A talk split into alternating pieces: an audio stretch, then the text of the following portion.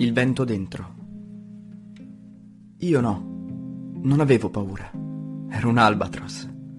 Gareggiavo con i gabbiani. Spalancavo le ali. Erano ali bianche le mie. Grandi, possenti.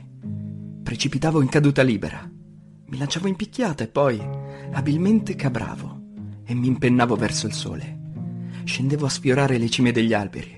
Sentivo il solletico delle foglie sulla pancia, la carezza dell'aria sul corpo.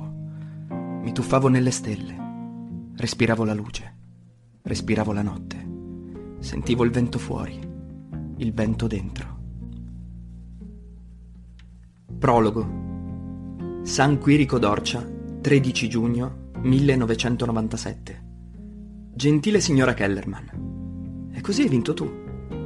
È passato un anno da quando me ne sono andato ed è successo esattamente quello che avevi previsto.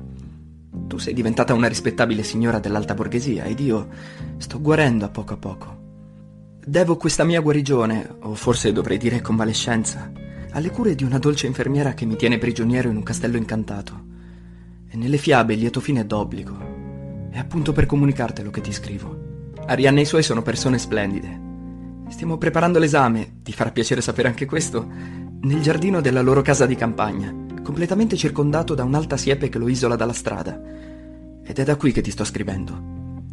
Al di là della siepe si intravede solo la collina spoglia e una macchia scura di cipressi. Abbiamo sistemato un tavolo e due sedie sotto un ombrellone. La mattina facciamo colazione con tè, fette biscottate e marmellata. Poi ci mettiamo a studiare. Ogni tanto ci riposiamo. Io assorbo i raggi del sole sdraiato sull'erba, in un torpore assoluto, e mi ricarico. La sera andiamo in giro per qualche borgo medievale. C'è solo un posto dove non ritornerò mai più. Non sto a dirti quale. Tutto perfetto, insomma. La viltà a cui mi hai costretto è piacevole. Ci sto sprofondando senza scampo, come nelle sabbie mobili. Ho perso la scommessa. Ricordo che c'era una posta in palio e non dubitarne. Salderò il mio debito appena possibile. Inutile sondare il fondo dell'indecifrabile tristezza che incrina tutte le mie gioie. Manca un significato in queste ore di luce radente e di ombre lunghe. Manca il sogno. Manca il senso. Ma mi dicono che non è importante. Giugno, come sai, è il mio mese preferito. Un mese pieno e caldo, gonfio di succhi vitali. Il significato di questo mese si riassume per me nell'odore dei gelsomini in piena fioritura. Un odore che stordisce. È come una promessa. Peccato che sia poi soppiantato dall'inutile luglio, dall'ebete e chiassoso agosto. Ora che l'attesa dell'adolescenza è finita, mi accorgo di aver atteso qualcosa di infinitamente più vuoto dell'attesa. Mi dirai che fa tanto sabato del villaggio, ma sai come la penso? Sapere le cose in anticipo non serve. Conta solo quello che si scopre personalmente. E io lo scopro adesso. Vivere serve soltanto a vivere, non c'è altro. Ciò che ancora non riesco a capire è come si possa prendere sul serio la commedia. Non mi ingannavo, signora. Il mondo degli adulti è necrofilo. Ama la macabra cosmesi del cadavere. Ci vuole morti ma presentabili. Siamo già nel Museo delle Cere. Che dirti, anima mia? Se tu hai dimenticato chi sei, io non posso ancora dimenticare chi sono. Dopo di te non ho più avuto nessun credo immanente. Riesco a sopravvivere solo con volgari trucchi da prestigiatore. Sono proprio le persone che ci sono più vicine a poterci capire di meno. Quando ridono dei voli di gallina che tentiamo. Quando per il nostro bene ci sbarrano l'accesso al sogno. Dovremmo essere abbastanza coraggiosi da rinunciare a loro per restare fedeli ai nostri sogni. Ma è difficile. Io non ho più questo coraggio. L'ho avuto una volta, come forse ricorderai, e se mi passi la metafora, non ho ancora finito di raccogliere i miei cocci dalla tazza del cesso. Ho scelto di non scegliere. Mi lascio vivere accanto alle persone che mi amano e le tengo a bada, lontane dalla sfera dell'intimo. Ci sono verità di una così disperante delicatezza che fa male confessarle perfino a se stessi, senza bisogno dell'ottusa derisione degli altri, o peggio della loro compassione. E ci sono sentimenti che non si possono esprimere con le parole. Non resta che il grido inarticolato o il silenzio. Tuo per sempre, Emmanuel. PS. Ti vorrei qui fra le mie braccia, per farti vedere come ti sto dimenticando.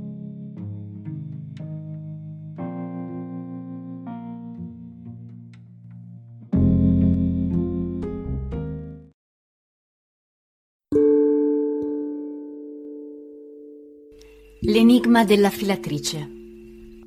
Niente zucchero, grazie. La donna, una tipica bellezza mediterranea dall'apparente età di 25 anni. Indossa una camicia bianca, con le maniche corte a sbuffo che scivolano a scoprire le spalle, lasciando intravedere il florido seno. La vita è serrata da un corpetto amaranto. Il cupo colore sanguigno della gonna contrasta con il candore smagliante del grembiule annodato in vita e con l'oro delle spighe, contrappuntato dai papaveri appena raccolti. Indossa un solo gioiello, una collana di corallo con un cornetto appeso al centro. Allora? La cornice è quella di un campo di grano al tramonto il dipinto è di un realismo accademico, ma un non so che di surreale rende l'insieme inquietante.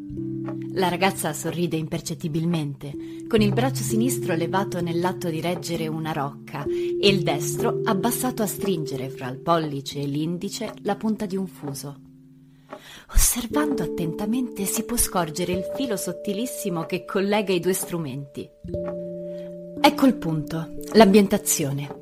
Non ha senso ambientare quell'attività in un campo di grano e poi il sorriso, misterioso, allusivo, come se. Mi sforzo di leggere il nome dell'autore sulla targhetta in fondo alla cornice. Rudolf Lehmann. Mai sentito, proverò a cercarlo sull'enciclopedia. Ad un cenno della signora, la robusta domestica peruviana si china su di me e con gesti garbati e precisi riempie la tazzina di porcellana decorata con raffinati motivi floreali. Poi si ritira nel suo angolo, fra la credenza a Luigi XVI e il mancorrente incurvato dello scalone di Tech, composta nella divisa azzurra. Le mani intrecciate sul grembiule bianco bordato di pizzo, lo sguardo fisso nel vuoto. Naturalmente il suo impegno sarà ricompensato. Se la metti su questo piano, mamma, non credo che Antonia accetterà. Infatti, confermo, non potrei mai umiliarmi fino al punto di vendere le mie prestazioni alla mia futura suocera. Immergo il limone nella tazzina, sempre meno convinta di accettare quella strana proposta. Prendo tempo con una domanda generica. Che problemi ha? Mio fratello non ha problemi. È un problema. Sorrido della battuta un po' ingenua. Michele sta tentando di sdrammatizzare, come tipico del suo carattere bonario. Ci conosciamo solo da pochi mesi, ma il profilo psicologico del bravo ragazzo Michele mi è ormai chiaro. Uno dei tratti caratteriali più evidenti è l'intenso legame che lo unisce al suo clan familiare, un istinto un po' tribale a mio modo di vedere. Anch'io, come tutti, sono attratta dalla sua profonda positività, ma nello stesso tempo nutro una certa diffidenza per il suo modo di essere solare ed espansivo, così diverso dal mio. So troppo bene che la psiche umana è un pozzo buio e profondo, e in quella di Michele ho potuto intravedere a tratti inquietanti abissi. In questi mesi ho conosciuto tutta la famiglia Kellerman, con la quale intrattengo rapporti educati e cortesi, tranne il fantomatico fratellino, di cui ho sentito parlare più volte, ma che non ho mai avuto modo di incontrare. Intendo i suoi problemi scolastici. La signora Elena fa cenno alla domestica, con un vago ed elegante scintillio del brillante all'anulare destro. Può ritirarsi, Teresa. Teresa esce. Mi guardo le calze e vedo un filo tirato. Aggiusto la gonna a pieghe e incrocio le gambe in modo da nasconderlo. Mi sento in imbarazzo. Credevo di essere abbastanza elegante con il mio abito azzurro polvere e le scarpe in tinta, ma la signora Elena ha la prerogativa di farmi sentire sempre inadeguata al suo confronto. La padrona di casa attende un attimo per essere sicura che Teresa si sia allontanata e poi risponde alla mia domanda. È un ragazzo intelligente, se l'è sempre cavata bene a scuola. È solo da quest'anno che ha cominciato ad avere dei problemi. Che liceo frequenta? Il Gioberti. Risponde Michele. Nostro padre avrebbe preferito il Valsalice, ma lui si è opposto. Dice che ci sono troppi figli di papà. Giudizio condivisibile, se non fosse per il fatto che è stato formulato da un figlio di papà. Quasi tutti gli alternativi di sinistra lo sono e il fratellino, da quel che ho capito, rischia di essere uno di loro. Finché ho potuto, riprende la signora, mi sono occupata personalmente di lui, ma non conosco il greco e il mio latino è un po' arrugginito. Potrei aiutarlo con l'inglese, ma non ne ha bisogno, lo parla correttamente. Conosco abbastanza bene anche la letteratura e l'arte italiane. Ho lasciato Utrecht proprio per venire a studiare il Rinascimento toscano. Mi sono laureata a Firenze a pieni voti, forse Michele glielo avrà detto. No, mamma. Non ne ho avuto occasione. Avevo 19 anni quando mi sono trasferita in Italia.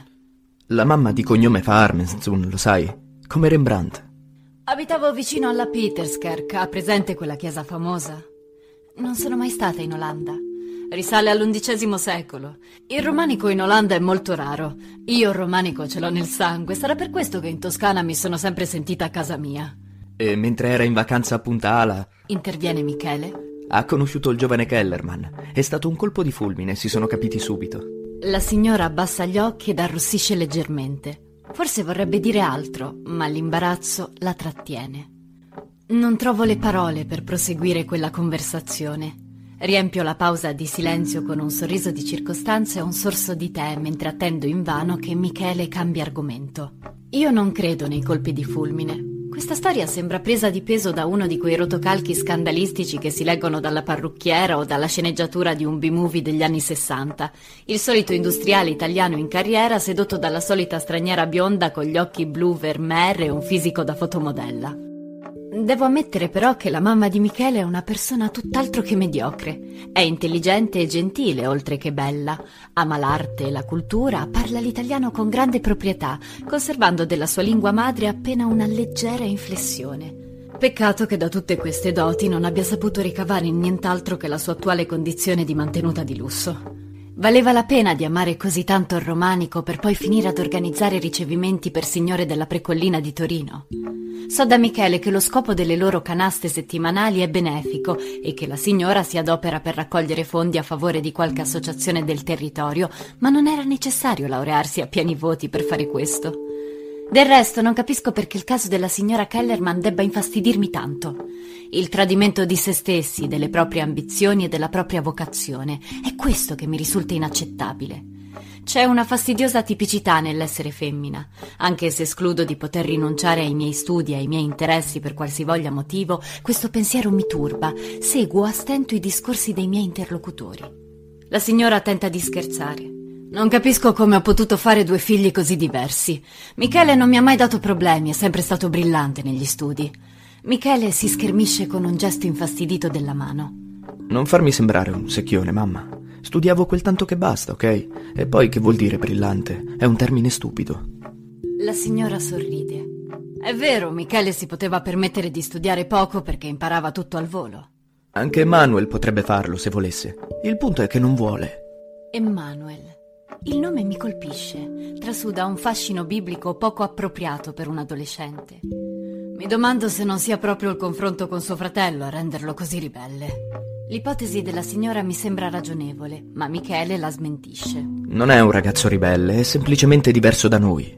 Certe cose non si ereditano, ci si nasce. È uno zingaro.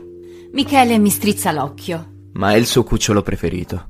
Non gli creda, Antonia. Una madre non fa differenza fra i suoi figli. Il copione prende una piega imbarazzante. Il ruolo di Filumena Marturano non si addice alla signora Kellerman. Ha 15 anni meno di me. È normale che sia viziato. Ibat res ad summam nauseam. Non saprei, sono figlia unica. La signora beve un sorso di tè, si asciuga le labbra con il tovagliolo bordato di pizzo, lasciandovi un leggero alone di rossetto rosa perla, e riprende con un sorriso. Per tornare ai suoi problemi, da piccolo era molto studioso. Gli piacevano le fiabe, faceva dei bellissimi riassunti. La maestra era orgogliosa di lui, diceva che scriveva molto bene per un bambino della sua età. Era bravo anche in matematica. Alle medie ha continuato a vivere di rendita, riusciva bene in tutte le materie. Alle superiori ha scelto il liceo classico ed era partito abbastanza bene. È stata una sua scelta. Sì, non lo abbiamo forzato in nessun modo, anzi mio marito avrebbe preferito lo scientifico. Sembrava che la scuola gli piacesse, ma da un giorno all'altro si è rinchiuso in se stesso, ha cominciato a stare sempre da solo e ha smesso di studiare. Perché? Ecco il punto. Risponde Michele. Non lo sappiamo. È un muro di gomma. A noi dice sempre che va tutto bene, ma è evidente che non è così. Non avete pensato di mandarlo da uno psicologo? È la prima cosa che ci è venuta in mente, ma lui si rifiuta di andarci. Dice che non è malato. Sulla fronte di mamma Elena, levigata dal Botox, si disegna una specie di ruga. È cambiato da quando è morto il nonno, il padre di mio marito. Erano soli in casa quando si è sentito male. Emanuele era molto legato al nonno e vederlo morire deve essere stato un trauma terribile per lui. Abbiamo sbagliato, non dovevamo buttare addosso a un bambino una responsabilità così grande. Michele scuote la testa. Sono passati cinque anni da allora, mamma, ed è solo da qualche mese che si comporta così. Ci deve essere altro. Io qualche idea ce l'avrei, ma preferisco tradurla in una banalità di circostanza. 15 anni sono un'età difficile. 16 compiuti l'altro ieri. Nato sotto il segno dei pesci. Non ci risulta che abbia la ragazza, se è questo che intendi. Non è per questo che è diventato così strano. Così strano. Sullo schermo della mia mente si proietta l'immagine di una divinità zoantropomorfa, con gli arti inferiori screziati di tatuaggi, ferraglia pendula al naso e alle orecchie, una cresta arancione eretta sul cranio rasato. Uno strano e gigantesco uccello di palute, con tutta probabilità un sacro ibis. È impossibile comunicare con lui, sta troppo poco in casa, aggiunge sua madre, versandomi ancora un po' di tè. Quando arriva da scuola si chiude in camera e ascolta tutto volume della musica orrenda che lo rintrona completamente. Si mette le cuffie per non disturbare. Se lo chiami non ti sente neppure, bisogna scrollarlo.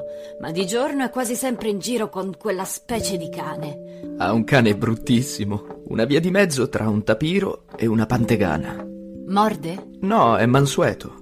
È la sua unica virtù. Azzardo un'altra domanda dalla quale potrebbe dipendere la spiegazione. In giro dove? Per Torino? No, a mio figlio non piace la città. Se ne va al fiume o su qualche torrente. Anche questa ipotesi si rivela fallimentare. Il ragazzo non frequenta certi ambienti. L'immagine del fratellino incomincia a disegnarsi nella mia mente come un gigantesco punto interrogativo, di cui peraltro non vedo perché dovrei preoccuparmi dal momento che non mi riguarda. Sarai costretta a fare lezione all'aperto. Continua Michele, dando già per scontato che io accetti. Mi irrita molto che approfitti slealmente della mia attuale posizione di inferiorità. Mio fratello è una lucertola. Al primo raggio di sole scappa fuori dalla tana e salta sul suo motorino. Stempero nella tazzina una serie di considerazioni inespresse. Veramente sono disposti a credere che un ragazzo di 16 anni voglia starsene in campagna a godersi da solo le sue tempeste ormonali. Michele mi guarda bere un sorso di tè e comprende il mio stato d'animo, ma non mi aiuta ad evadere da quel vicolo cieco. Rivolgo il mio segreto sdegno all'argenteria che brilla sul ripiano di mogano della credenza e torno a concentrarmi sul quadro. Metto a fuoco il dettaglio della rocca di lana grezza, che certamente simboleggia il principio generatore della vita. La signora si accorge che sono distratta e perplessa e teme di avere sbagliato tattica. C'è dell'imbarazzo nella sua voce quando riprende a parlare. Mi scusi se insisto, Antonia, non voglio assolutamente forzarla. Il fatto è che mio figlio non accetta nessun insegnante privato. Alzo lo sguardo ad incontrare il suo e replico con calma serafica. Dunque non accetterà neanche me. Forse con lei sarà diverso, ormai è quasi una di famiglia. Sentirmi definire una di famiglia dalla signora Elena mi provoca una specie di shock. L'impressione che provo non è affatto positiva e questo mi inquieta. Avrei bisogno di restare sola per capire il senso del mio disagio. Poso la tazzina sul piattino con mano leggermente tremante. Lei continua. Finora ho preso tempo come ho potuto, ma adesso la situazione è precipitata. Mio marito ha intenzione di mandarlo in collegio dai gesuiti. Non mi sembra una buona idea, se ho capito il tipo. Gli occhi della signora si riempiono di lacrime. Mi colpisce la sua angoscia. Sono davvero preoccupata, cara.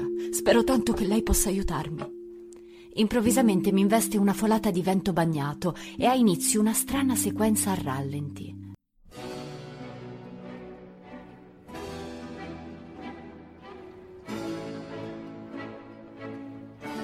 La signora Elena lancia un'imprecazione simile al tedesco Verdammen. Qualcosa di biondo entra nella stanza e si china ad afferrare per il collare uno strano animale. Voce fuori campo, distorta di una decina di semitoni. Metti fuori il cane. L'animale viene stromesso. La cosa bionda si volta, si volta, si volta in un loop interminabile che mi impedisce di vedere il suo viso. Si toglie un berretto di lana a righe multicolori, scrolla i capelli bagnati, se li asciuga con le mani a testa in giù. Zoom improvviso sul polso destro, delicato che spunta da una manica troppo larga rimboccata più volte. La sfinge mediterranea mi guarda sorridendo. Saluta, Emanuel. Si avvicina a me.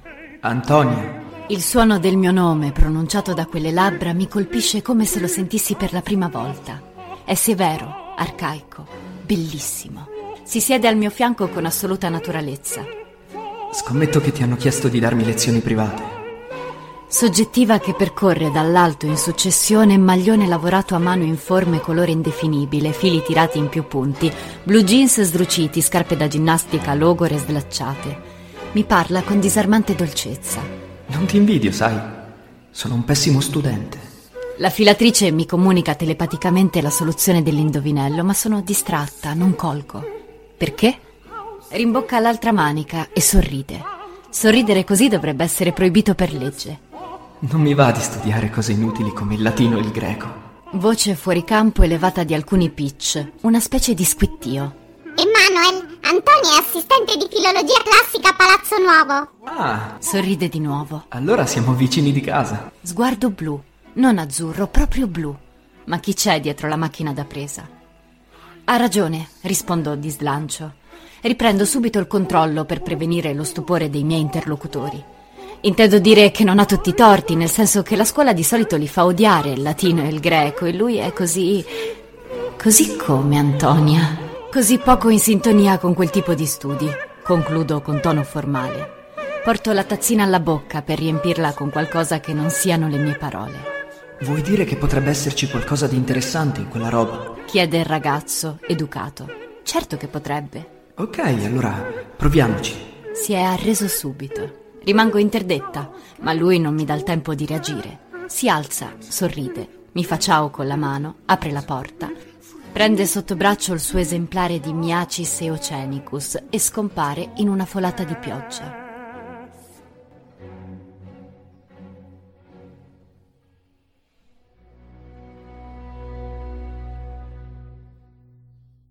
L'analista schiocca le dita. Sbatto le palpebre, le pupille si dilatano per cogliere un filo di luce. Scommetto che mi stai odiando. Dice Michele con un sorriso. Non ti aspettavi certo una cosa del genere. Ecco la chiave. Atropo, l'assedio della morte, il rischio di spezzare con gesto maldestro il filo delicatissimo. No, in effetti non mi aspettavo nulla di simile. Poso la tazzina sul tavolo. D'accordo, cominciamo domani.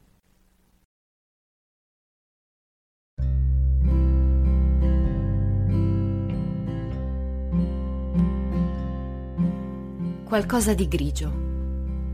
L'aria, spazzata per tutta la notte dal vento, si è fermata nell'immobilità un po' inverosimile del cristallo. La spugna verde delle foreste sulle montagne lontane è visibile in ogni minima piega.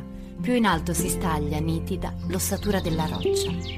Il fiume si è acquitato in una bonaccia liscia e placida, appena increspata da qualche luccichio superficiale. Di tanto in tanto si accendono nella valle bagliori di specchio. Seduta sulla sponda con un libro sulle ginocchia, guardo dall'alto Emmanuel, che sulla riva sabbiosa, scalzo, i pantaloni rimboccati fino al ginocchio, lancia pezzi di legno a tegame. Il cane si rizza sulle zampe posteriori per osservare la traiettoria del bastone, poi si tuffa nel fiume, nuota fino a raggiungerlo, lo riporta al padrone e ne riceve carezze e complimenti. Ora i due sono stanchi. Tegame si scrolla ripetutamente addosso ad Emmanuel, come d'abitudine, e comincia a rotolarsi nella sabbia, arandola con il muso. Lui si siede sulla sponda del fiume e mi fa un cenno di saluto, mentre con una mano raccoglie le scarpe da ginnastica e con l'altra si pulisce i piedi dalla sabbia. Gli indico da lontano l'orologio. Annuisce sbuffando e comincia a risalire lungo la sponda. Lo guardo avvicinarsi in una festa di colori, accozzati in modo assolutamente casuale. L'oro dei capelli, il blu degli occhi, la porpora delle labbra sorridenti, le righe orizzontali bianche e verdi della maglietta, l'azzurro dei blue jeans e i quadretti multicolori della camicia del nonno che usa come giacca. A giudicarlo secondo le convenzioni sociali lo si direbbe ridicolo, visto con gli occhi della natura. È stupendo. Accanto a lui Tegame, grigio e irsuto, pare il fantasma di un'istrice. Si lascia cadere nell'erba, appoggiandosi sui gomiti. Cuccia, tegame. Intima al cane che tenta di asciugarmisi addosso. Lo accarezzo e ripeto l'ordine. L'animale si accuccia al sole ansimando, con la bocca aperta e la lingua a penzoloni, una stolta espressione di felicità sul muso. Subito però si alza e si mette a rotolarsi a pancia in su sul cadavere di qualche bestiola, strofinando coscienziosamente la schiena sui fetidi resti decomposti. Emanuel lo guarda perplesso. Secondo te perché lo fa? Credo che sia un riflesso condizionato. Gli sciacalli si rotolano sulle carogne per mimetizzare il loro odore. Quindi Tegame discende da uno sciacallo. Eh sì. Quante cose sai. Mi tolgo gli occhiali con gesto professorale. Sono nata un po' prima di te e poi ero una studentessa modello. Io. Senza allusioni, vero? Senza allusioni. Sta attento, ora lo sciacallo cercherà di trasmetterti il suo mimetismo odoroso strofinandosi addosso a te. E perché? Perché sei il suo padrone e vuole condividere tutto con te. Va. Gli lancia un bastone, il cane si allontana di corsa per recuperarlo e ritorna poco dopo con il pezzo di legno in bocca. Si accuccia e comincia a rosicchiarlo, tenendolo fra le zampe anteriori. Puzza moltissimo. Più tardi lo laverò. E comunque non è uno sciacallo. Solleva il viso infantile, che il leggero strabismo degli occhi e il broncio del labbro inferiore rendono un po' imperfetto e perciò più affascinante. Gli metto davanti il libro. Hai un quarto d'ora di tempo per ripassare il periodo ipotetico. Latino o greco? Greco, non vedi? Fra 20 minuti esatti ti interrogherò e se non lo saprai a memoria potrò essere molto vendicativa. Cosa mi farai? Probabilmente ti picchierò. Ci pensa su un attimo. Potrebbe piacermi. Mi fa un sorriso sciocco. Lo guardo severamente. Senti ragazzo, dobbiamo parlare. Si volta su un fianco appoggiandosi su un gomito. Ti ascolto. No, basta, siediti composto. Obbedisce, si siede a gambe incrociate. Lo sai, vero, che mi stai mettendo in condizione di non poter rispettare gli impegni presi con i tuoi? Più o meno. Più o meno un corno. Questo non è onesto da parte tua. Non approfittare del fatto che sei simpatico e che mi piace passare i pomeriggi con te. Sono simpatico. Abbastanza, ma non è questo il punto. Sul serio ti piace passare i pomeriggi con me? Non cambiare argomento. Non intendo continuare a illudere i tuoi. Stiamo perdendo tempo tutti e due. E io ho anche altro da fare nella vita. Scusami. Non sei scusato. Davvero non mi scusi? Ti giuro che non l'ho fatto apposta e poi il periodo ipotetico lo so abbastanza bene. Non sono cose che si possono sapere abbastanza bene. O si sanno o non si sanno.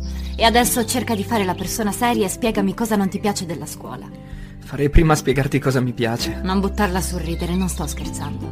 Non obbligarmi a concludere che sei solo un ragazzino viziato, cosa che peraltro non sembra corrispondere alla tua tipologia di adolescente. La mia tipologia non sembra corrispondere. Un modo di esprimerti raccapricciante, professoressa. Allora, sto aspettando. Scuote la testa e accarezza tegame. Come faccio a spiegartelo? Non potresti capire, è una mentalità da prima della classe. Tutt'al più posso descriverti le mie impressioni se non ti arrabbi. Fallo. Ok, freddo, muffa, cantina, ragnatele, Continua pure. cadavere, tomba, claustrofobia, un ratto di fogna morto a pancia in su. Ho capito, basta. Secondo me a voi professori manca tutto quello che serve per essere vivi, senza offesa, eh. Perché dovrei offendermi? Non sono una professoressa. Non capisco se ci siete o ci fate. Il gergo adolescenziale con me non attacca. Cerca di esprimerti in maniera più evoluta. E piantala con il voi. Ti ho già detto che non sono una professoressa. D'accordo, professoressa. Provo a riformulare il mio pensiero in modo più evoluto. Non capisco se i professori siano così ottusi da pensare che studiare cose inutili sia importante, o se lo facciano soltanto per prenderci in giro. Così va meglio? Molto meglio. Hai costruito un periodo con cinque subordinate e una coordinata all'interrogativa indiretta. Che cazzata. Ho detto esattamente la stessa cosa mettendoci più parole. La forma è sostanza. Un giorno capirai. Vedo che non hai capito, ma era ovvio. Spiegati meglio, magari ce la posso fare. Ne dubito. In sostanza, quando sono a scuola mi sento un marziano. Guardo i miei compagni che prendono appunti, fanno domande, alzano la mano per rispondere al posto degli interrogati e mi sembrano tutti scemi. C'è qualcosa che non va nella mia testa, o nella loro. È un buffo ragazzo. Lo guardo con la massima severità consentitami dalle circostanze. Primo, studiare cose inutili non è affatto inutile, anzi è un'eccellente ginnastica per i tuoi neuroni che si stanno autodistruggendo a un ritmo vertiginoso. Perché proprio i miei? Chiede risentito. Mi scappa da ridere nonostante tutto. Secondo, forse un po' di ragione ce l'hai quando dici che non è essenziale conoscere le lingue morte, anche se per entrare in sintonia con i grandi autori del passato devi leggerli nella loro lingua. Eh, vedi? Allora non ho sempre torto. A me non interessa entrare in sintonia con loro. Ne riparleremo fra qualche settimana. In ogni caso, comprendere le radici della nostra civiltà è fondamentale per capire chi siamo, a meno che tu non preferisca vivere come un bifolco, nel qual caso faresti meglio a darti da fare perché zappare la terra richiede un certo impegno, specie se si deve mantenere una villa con piscina. Grazie di avermi rinfacciato la mia condizione economica, come se me la fossi scelta io. Però non fai nulla per evaderne, giusto? Che ne sai? Sto evadendo come posso, dammi tempo. Ho solo 16 anni. Va bene, vedremo. Sono curiosa di vedere cosa farai a vent'anni. Scommetto che ti iscriverai a economia e commercio. Mi stai prendendo per il culo, vero? No, perché mai? Ma continua pure il tuo ragionamento. È finito, non sono un grande ragionatore. Comunque, pazienza agli autori greci, ma come fai a sopportare i latini? È tutto finto, è tutta retorica, professoressa. Non c'è sangue, non c'è sesso, non c'è emozione. Non c'è niente di quello che serve per fare della buona musica. Che c'entra la musica con il latino? C'entra con tutto. Chiude il discorso e non sembra volerlo riaprire. Temo di essere stata troppo brusca con lui e cerco di rimediare. Facciamo il gioco delle associazioni mentali, ti va? No, è un gioco cretino. Neanche per farmi un favore? Va bene, dai, se è per farti un favore. Rispondi a bruciapelo, senza pensarci su. Io dico un nome, tu rispondi la prima cosa che ti viene in mente. Vabbè, comincia. Archiloco, Mercenario, scudo, la manina di Neobule. Saffo, Donna brutta, il barcaiolo, il salto dalla rupe di Leucade. Catullo, Passero, lesbia, sirmione. lesbia. Passeri, baci e sospiri. Come immaginavo, è tutto da rifare. Domani cominciamo a leggere l'opera completa di Catullo partendo dal Carmen 99. Perché proprio da quello? Lo capirai domani.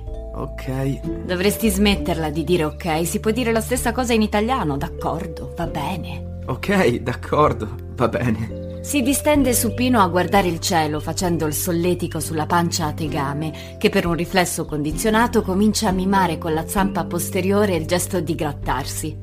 Poi butta lì una domanda con tono distratto. Di che cosa ti occupi esattamente nelle tue dotte mattinate? Sto facendo un lavoro che ti sembrerà mortalmente noioso. Una collazione. Colazione? Puoi risparmiarti certe battute, ragazzino, sono vecchie come il cucco. Non era una battuta, è pura ignoranza. Collazione con due L significa confronto. È bello sapere che passi le tue mattinate a confrontare. E cosa confronti? In questo momento sto confrontando l'originale greco di un poema astronomico di un tal Arato con le sue tre traduzioni in lingua latina.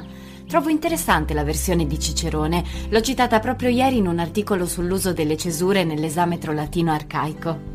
Pubblichi articoli. Sì, su riviste specializzate. Oh, allora sei una persona importante. Non prendermi in giro. E poi, dimmi, sono tutto orecchi. Poi la mia docente mi ha incaricata di verificare la rispondenza tra la trattazione astronomica di Arato e quella della sua principale fonte scientifica, Eudosso di Cnito, E che cosa ne stai concludendo? che Arato era un incompetente. Grandioso. E che altro fai nella vita, oltre a scrivere cose completamente inutili? Tengo un lettorato completamente inutile. Su cosa? Sulla struttura metrica della parodia aristofanea di Euripide. Detto così sembra una noia mortale, ma ti assicuro che non lo è. Ti credo per fede. Di cosa si tratta? Eschilo nell'oltretomba dimostra a Euripide che nei suoi versi ci sta sempre bene una boccetta. Questo sembra già meno noioso. Aristofane è un genio. Addirittura. Sì, te ne accorgerai studiandolo.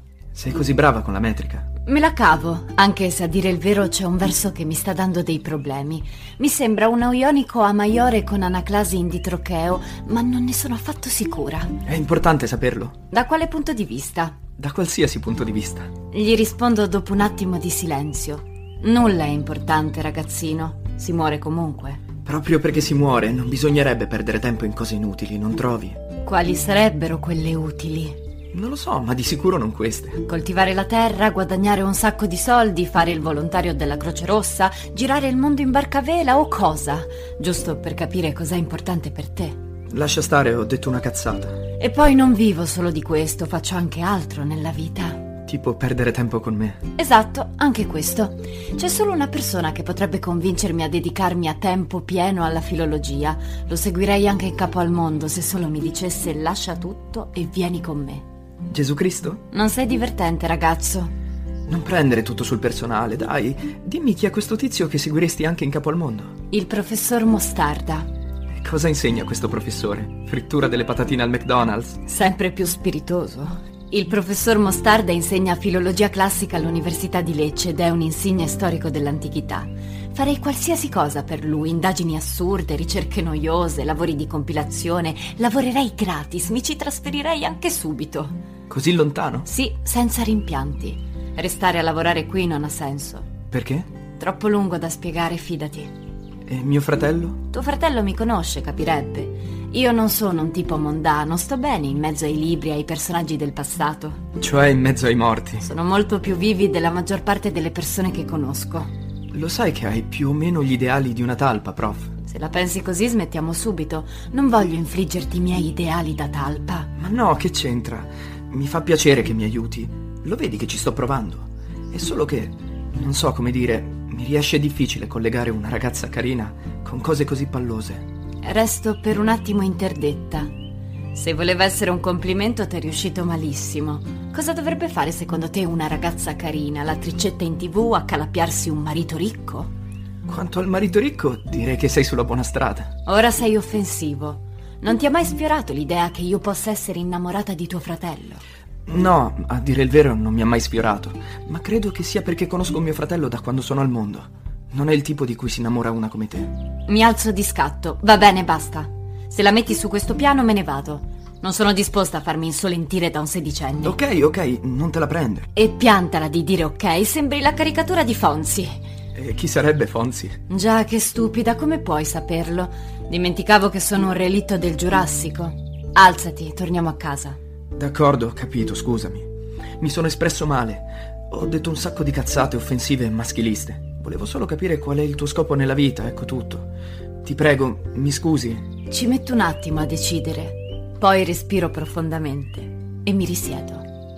Ho un cervello, ragazzino, perché non dovrei coltivarlo? I maschi lo fanno da sempre e nessuno se ne chiede il perché. I maschi non devono mai giustificarsi. Il mondo continua a pensare al maschile, a parte la maternità si direbbe che nessun altro tipo di creatività sia concesso alle donne. E le quote rosa? Che c'entra? Quelle sono un'idiozia. Non è che una donna ha il diritto di ricoprire incarichi politici solo perché è donna.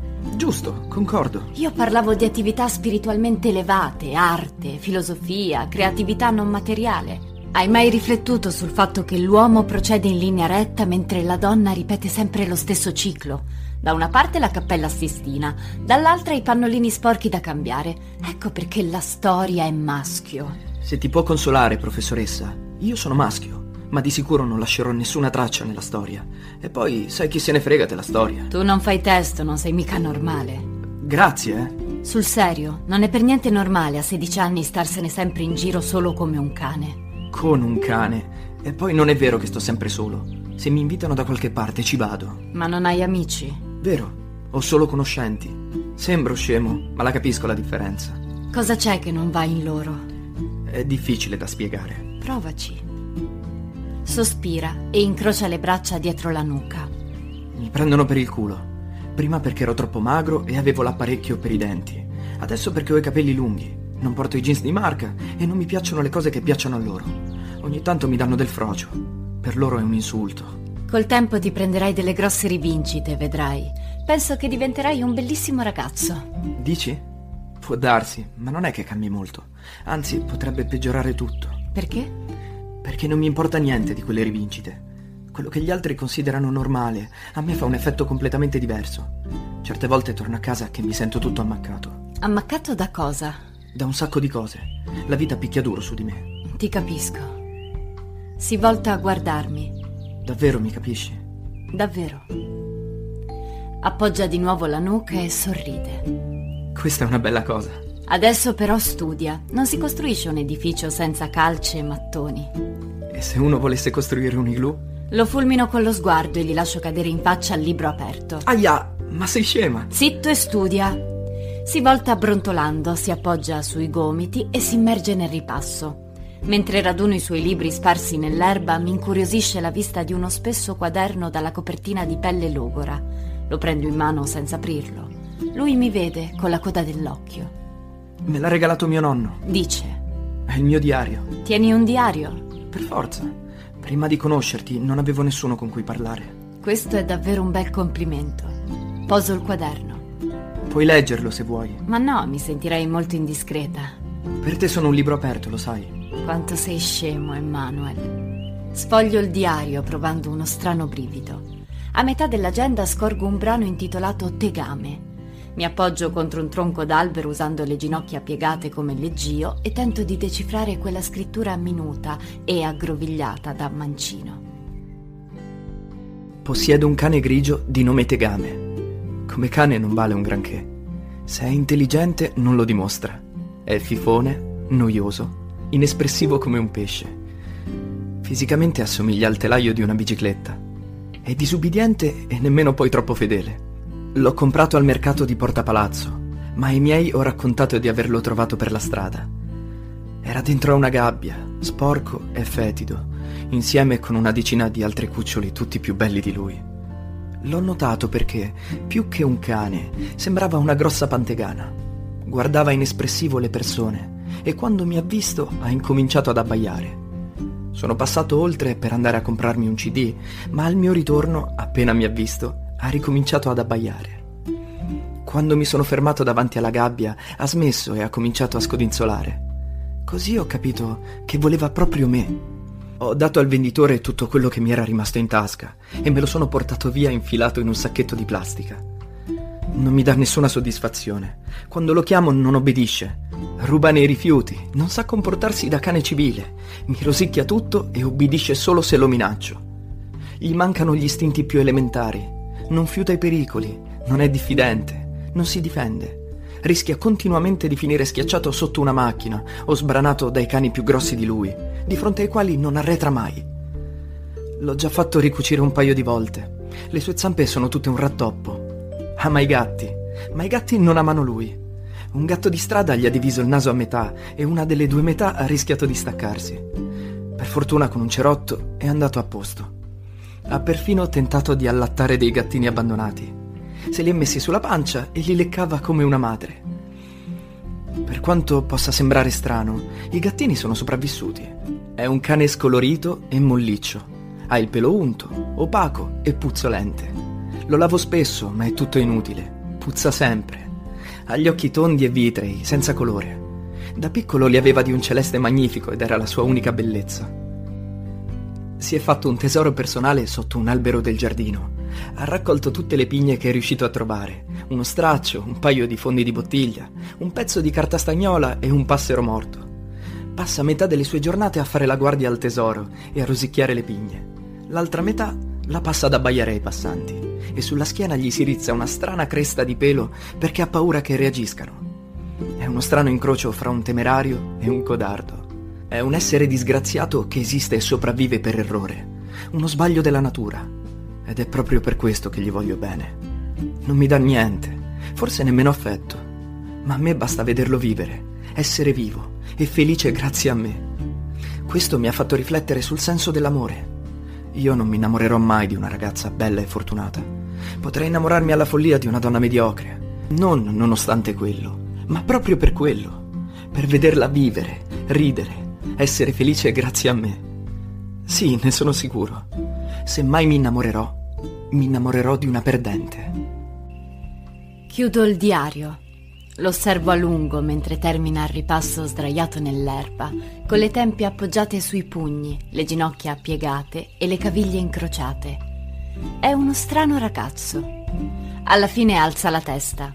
Sono pronto, dice porgendomi il libro.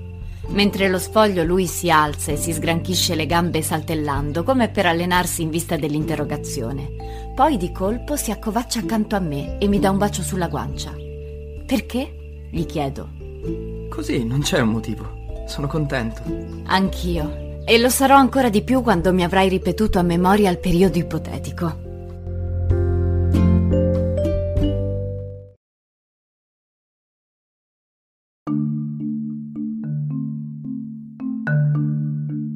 Attivo, passivo e medio di interesse.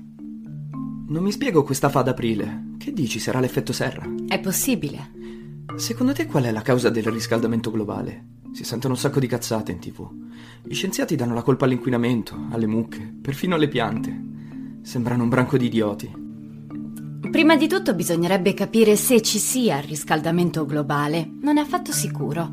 E poi, quando anche ci fosse, non è detto che il responsabile sia l'uomo. I dinosauri si sono estinti molto prima che arrivassimo noi a inquinare il pianeta. Dici che potrebbe essere una gigantesca montatura? Non lo escludo. Ma per quale scopo? Se è per eliminare il genere umano posso capirlo, in fin dei conti siamo come le cimici, troppi, invadenti e puzzolenti. Ma le mucche, le piante... Chissà. Scusa, prof, ti dispiacerebbe far finta di ascoltarmi? Io ti parlo di problemi seri e tu rispondi a monosillabi e mi sbadigli in faccia. Scusami. Ho paura che presto sarei costretta a prendere sul serio i problemi seri. Non da me. Ci penserà qualcun altro a costringerti. Qualcun altro chi? Lo sai come la penso, ragazzo, non è la prima volta che ne parliamo. Moriremo seppelliti da montagne di rifiuti, ma senza scendere dalla macchina e con la sigaretta in bocca. Intanto comincia a spegnere la tua di sigaretta. Ma che fai? Sei matta? Butti il mozzicone nell'erba. La vostra è una generazione senza speranza. E poi vi lamentate di noi giovani. La butto nell'acqua, contento? Proprio per niente. Mi inquini il fiume. Te lo inquino? Lo usano anche i latini, no? Il dativo come cazzo si chiama? Etico. E poi, a voler essere precisi, questo non è un fiume, ma un torrente. Siamo sull'orco, non so perché sei voluto venire fin qua. Perché è pulito. Comunque io punto alla massima semplificazione. Se c'è acqua che scorre si chiama fiume, senza tanti fronzoli. Perle di saggezza quest'oggi. Sentiamo, dine un'altra. Se ha le penne e vola si chiama uccello. Semplice e sintetico, no? E se cammina su due zampe e ha poco cervello? Pollo, ovvio. Oppure? Emanuel? Bravo, vedo che fai progressi. Io sarò anche scemo, ma voi linguisti ne avete di tempo da perdere. Tu non sei scemo. Pure se lo fossi, credimi, sarebbe l'ultimo dei miei problemi. Dammi quel mozzicone, ci penso io. Lo sbriciolo e lo sotterro. Sono tutti così i tuoi coetanei? Dovresti fare il prete, la guardia forestale, che ne so, a parte il fatto che stai solo cercando di distrarmi. E da cosa lo deduci? Dal fatto che meni il camperlaia. Tusce? Apri il libro. Che pagina? Lo sai benissimo. Leggi e traduci. Bia un hosper abo ton seirenon. No, fermo, sei renon, non sei renon. È così importante. Se c'è una cosa che non sopporto è il greco letto male. Bisogna rispettare scrupolosamente tutti gli accenti e gli spiriti, nessuno escluso. Su questo non transigo. Forza, ricomincia. Così va meglio, ci siamo quasi.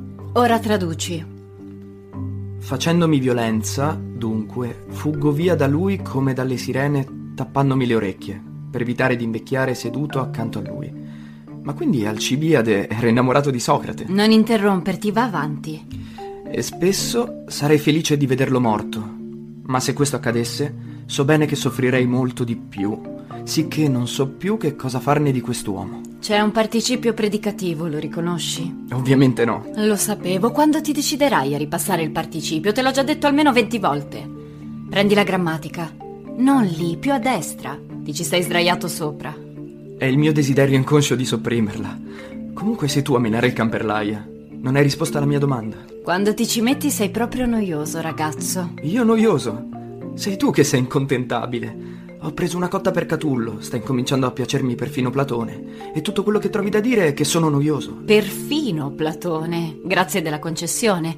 Comunque non ci siamo, Emanuel, così non va. In che senso non ci siamo? Perché non ho ripassato il participio? È tutto il tuo atteggiamento che non va. Ti sembra normale startene spaparanzato nell'erba a mezzo nudo mentre io cerco di farti lezione? Cos'ha che non va questa posizione? È poco professionale. Professionale? Certo, bisogna rispettare i ruoli e tu non lo stai facendo.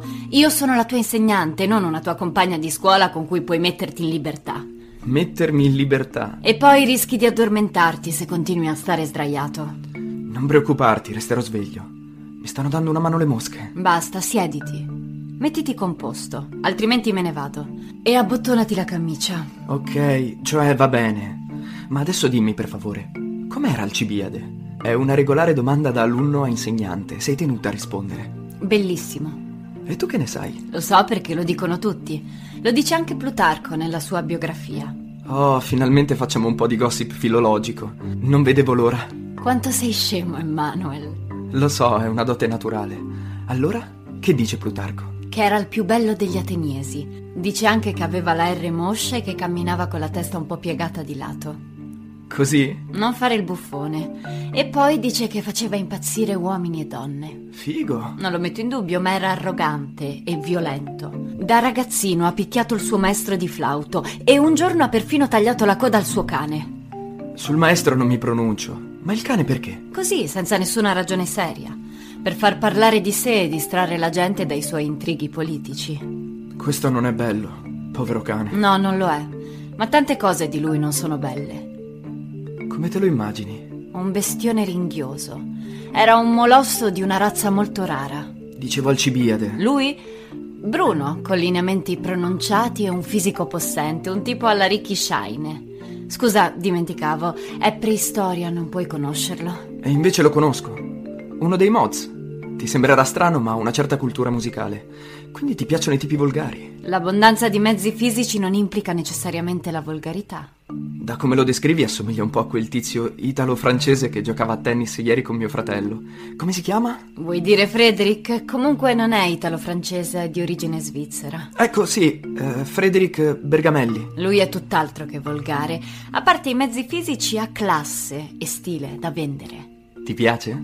Potresti mandare il tuo cane a scavare un po' più in là, mi ha riempito la gonna di terra. Che fai, professoressa? Cambia argomento. Beh, dai, come fa a non piacere Freddy? Freddy? Siamo già a questo punto. Se fossi al posto di mio fratello ti prenderei a schiaffi. Ma siccome non sei al posto di tuo fratello, il discorso finisce qua. Già. Vuoi deciderti ad aprire la grammatica per cortesia? No, m'è passata la voglia. Vado a fare il bagno con tegame. Il bagno ad aprile, tu sei matto. Perché? Fa un caldo tremendo e sono venuto all'orco proprio perché è pulito e si può fare il bagno. Vieni anche tu? Non ho il costume. Neppure io. È un problema? Certo che lo è. Oh, scusi, professoressa. Evita le facili ironie, per favore. E i tuoi falsi pudori. Perché falsi? Dai, vieni a fare il bagno. Ti giuro che terrò gli occhi chiusi. Non se ne parla nemmeno. Dovevo aspettarmelo. Sei vecchia, professoressa. Grazie di avermelo ricordato. Dovere. Io vado. Asciugati che ti prendi un accidente. Sì, mamma. Non stare all'ombra bagnato, prendi l'asciugamano.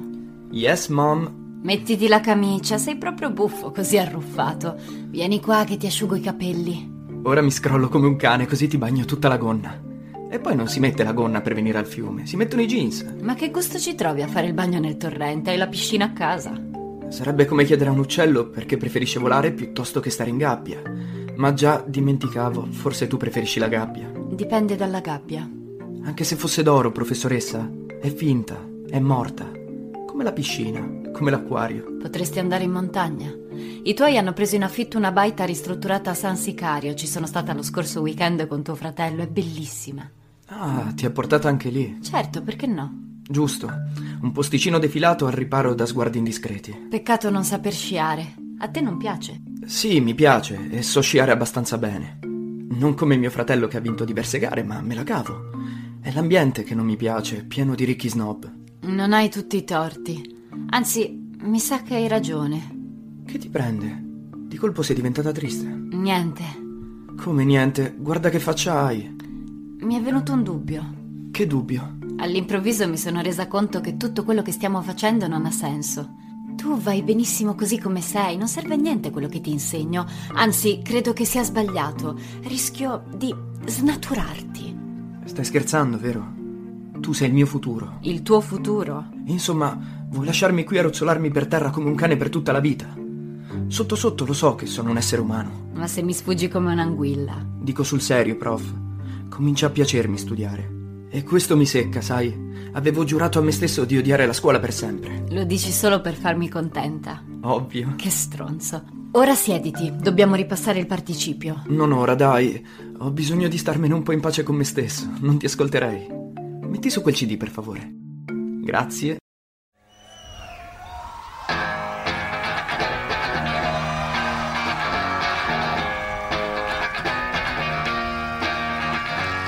Read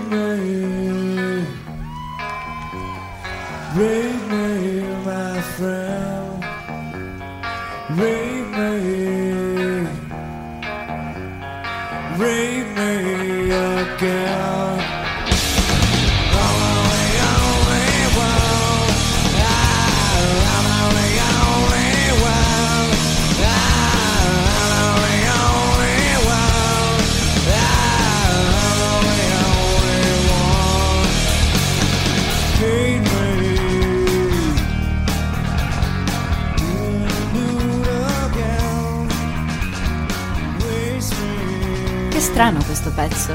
È un po' pesantuccio per una ragazza come te. Pensi che quello che non scandalizza te possa scandalizzare me? Non è che lo penso. Ne sono assolutamente certo. Non riesco a capire cosa dice, è uno slang impossibile. Lasciami cercare un sinonimo decente. Deflorami? Eh? All'interno della copertina ci sono i testi, leggiteli da sola. Ah, ecco, ora capisco. Senti, facciamo un patto. Io ascolto la mia musica e tu leggi i tuoi libri. Così passiamo un quarto d'ora senza romperci le scatole a vicenda. Non sono mica scandalizzata, anzi, mi piace, è un testo intenso. Mi ricorda Catullo, Rimbaud. Non deve per forza ricordarti qualcuno. Keep calm and try to relax, professoressa. Perché Bruno? Perché Bruno chi? Alcibiade. Stai ancora pensando a lui? Che ne so, il Bruno è più passionale.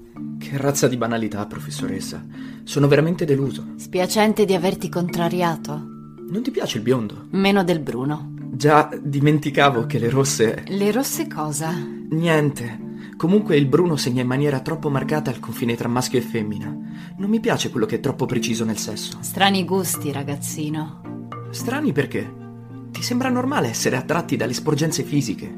Tette, culi, muscoli. Certo che è normale. Anche tu come tutti gli altri, vedo. La gente chiama normali le cose volgari. I miei compagni dicono che vorrebbero farsi le ragazze fighe. Ecco, farsela è volgare. E anche figa è volgare. A me fa schifo quello che è volgare. In generale poi non mi piace l'attivo. Se vogliamo essere precisi, farsi qualcuno non è attivo, è medio di interesse. Grazie della puntualizzazione. Allora diciamo che non mi piace il medio di interesse. In che senso non ti piace? Nel senso che preferisco il passivo. È la natura che ti fa. Non decidi tu di nascere. Non decidi tu di vivere. Non decidi tu di ammalarti e di morire. Tanto vale lasciarsi fare, non credi? No, proprio per niente. È un punto di vista molto pericoloso, Emanuel. Non mi piace affatto che tu lo pensi. Pericoloso è vivere, professoressa. Comunque tu la metta. Spiegami il participio. A cosa devo questa iniziativa? Attenta, prof. Se continui a farmi domande, prima o poi sarò costretto a risponderti.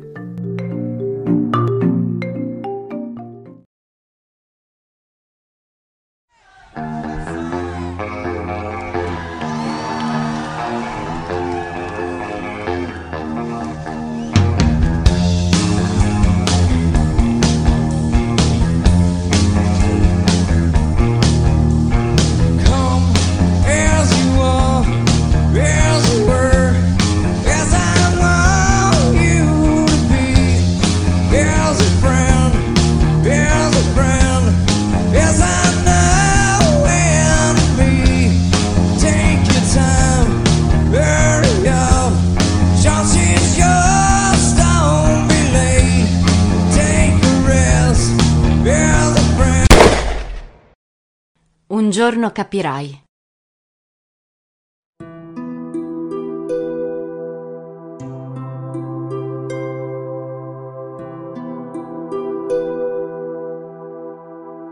Una tozza farfalla nera con le ali punteggiate di rosso si posa sui capelli di Emmanuel. Lui la raccoglie sull'indice e la osserva. È ferita. Non credo che ce la farà. Peccato. Aveva solo pochi giorni da vivere. La lancia in aria e la guarda allontanarsi con un goffo volo zigzagante. Le farfalle volano male, ma è pur sempre meglio che restare a terra. Rinuncia a chiedere il mio parere in proposito. Negli ultimi tempi fa sempre così. Procede per affermazioni apodittiche di cui non gli interessa avere conferma o smentita. È come se parlasse a se stesso.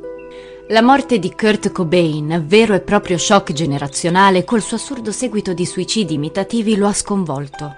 Era il suo musicista preferito, un mito per lui. Non ascolta più la sua musica, non comunica con nessuno e ha cadute di umore verticali. Faccio il possibile per distrarlo e confortarlo, ma non è facile. Sembra cresciuto di colpo di dieci anni e ha perduto il suo naturale buon umore come se un macigno gli pesasse sul petto. Sono seduta su un tronco d'albero abbattuto dal vento in posizione dominante. Emanuel rovescia la testa all'indietro e l'appoggia sul legno rugoso, accanto alle mie ginocchia. La sua espressione è visibilmente sofferente.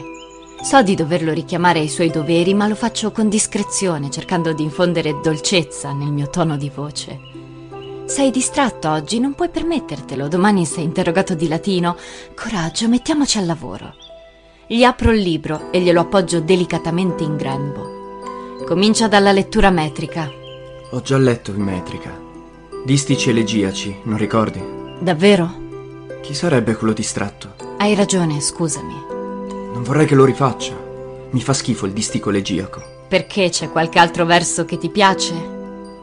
Forse quello del Carmeotto. Il coliambo, detto anche trimetro giambico scazzonte. Hai ragione, è un bellissimo verso. Ora passa alla traduzione.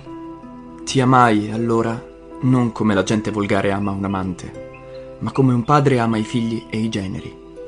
Adesso so chi sei, perciò anche se brucio di un fuoco più violento, tu sei per me molto più vile e spregevole. Com'è possibile, dici?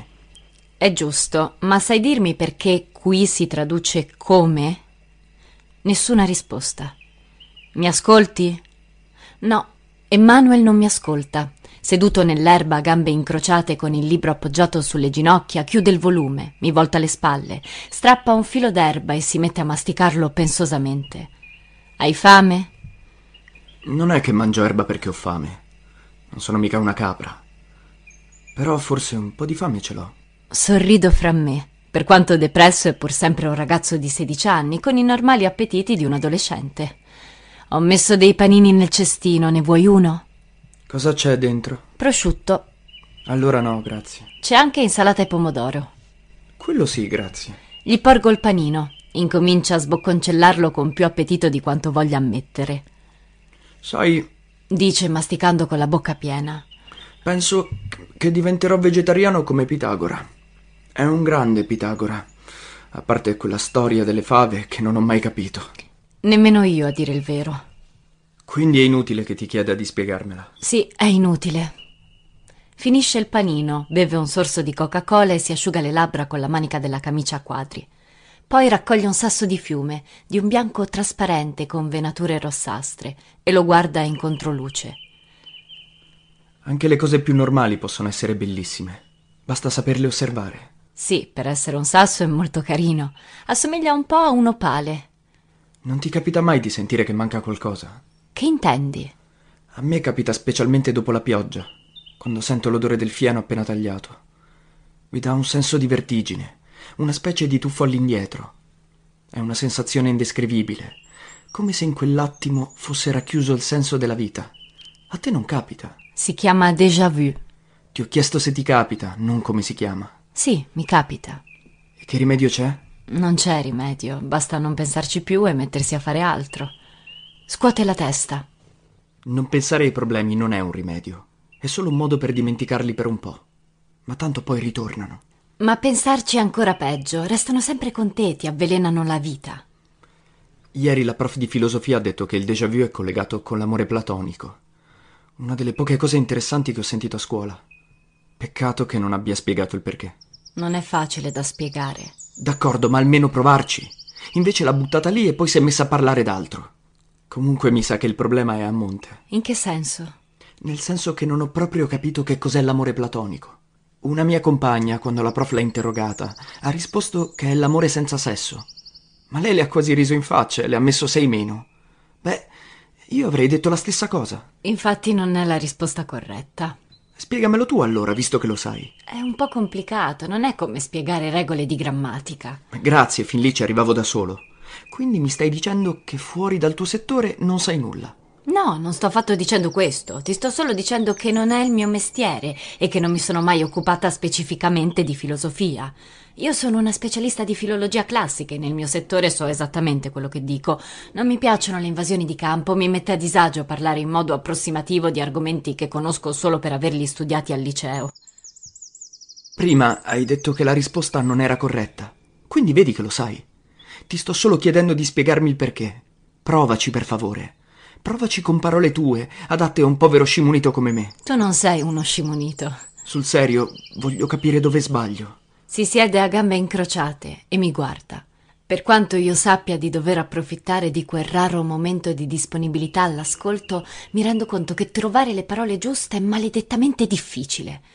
Insegnare è un'arte complessa e un soggetto come Manuel metterebbe a dura prova chiunque. È quel tipo di ragazzo che se sbagli in modalità comunicativa distrugge tutto con l'ironia.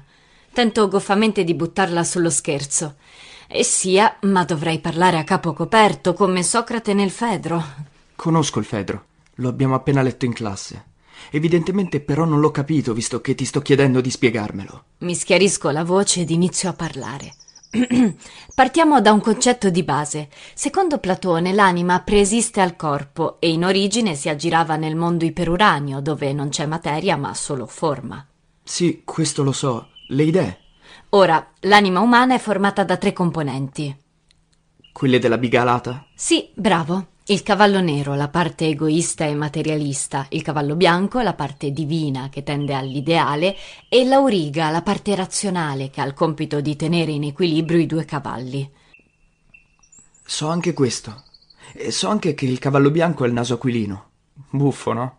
Quello nero ha il naso schiacciato e posso capirlo, perché è un bestione assemblato a casaccio.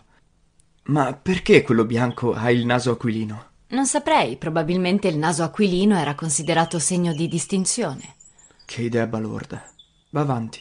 A un certo punto il cavallo nero ha preso il sopravvento, si è tuffato verso il basso e ha trascinato tutta la biga nella materia. Altrimenti non saremmo qui a parlarci in questo momento. Esattamente.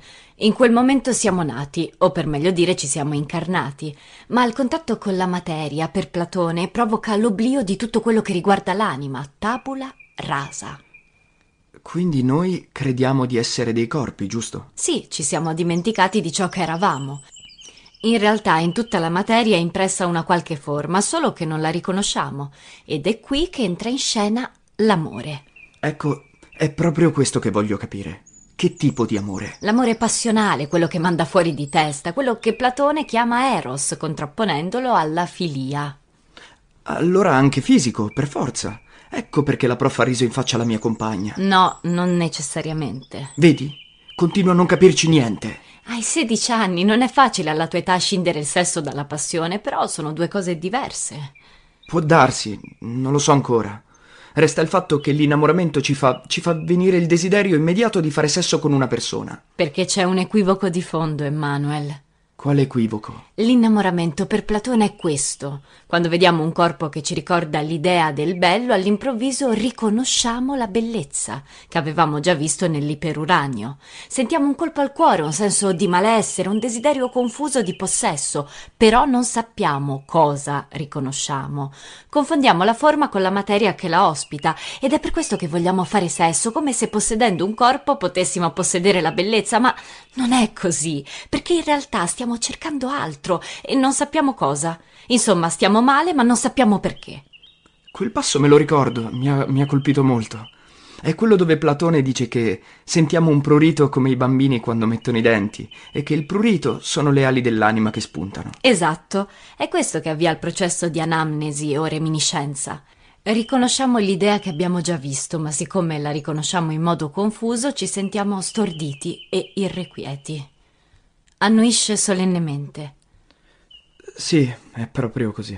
Se fossi meno concentrata nel tentativo di spiegare con parole semplici un concetto complesso, questa sua uscita mi stupirebbe non poco. Come può un ragazzo così giovane, per di più schivo e solitario, avere già alle spalle un'esperienza del genere? Questo pensiero mi turba e mi deconcentra. Mi affretto a concludere. Ed ecco spiegato l'effetto déjà vu. Siccome riconosciamo in qualcuno la bellezza, ci sembra di avere già conosciuto quella persona in un'altra vita o chissà dove, e infatti per Platone è proprio così. Rimane un attimo a riflettere in silenzio, poi replica. Può essere. Però se uno ama in quel modo, l'attrazione fisica è inevitabile. Infatti è proprio a questo punto che iniziano i guai. Socrate nel simposio dice che se non abbiamo una guida spirituale siamo destinati ad un sicuro fallimento e sprecheremo un'occasione unica. Cioè? Cioè, appunto, tenderemo semplicemente a fare sesso con la persona che amiamo e basta. Una cosa del genere non serve a niente, non ci porta nella direzione giusta. Ovvio, perché ci riporta di nuovo verso la materia. Esattamente. Quindi in sostanza innamorarsi è una fregatura. È come stare su una scala. Bisogna salire, ma è molto più facile scendere. Comunque credo di aver capito. Se le cose stanno così, è chiaro che il sesso è da evitare.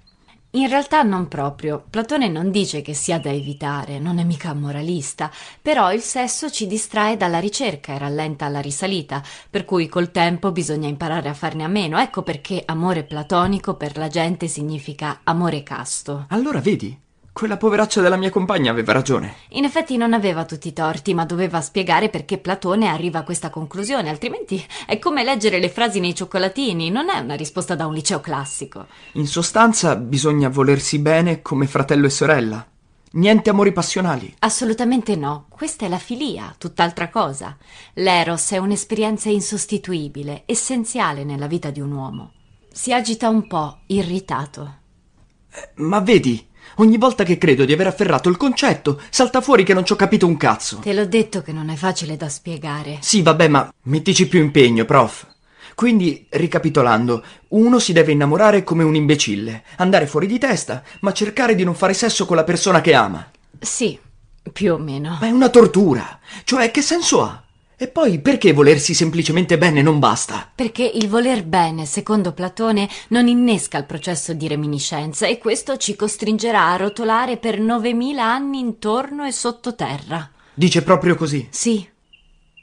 Resta interdetto per qualche secondo, poi riprende.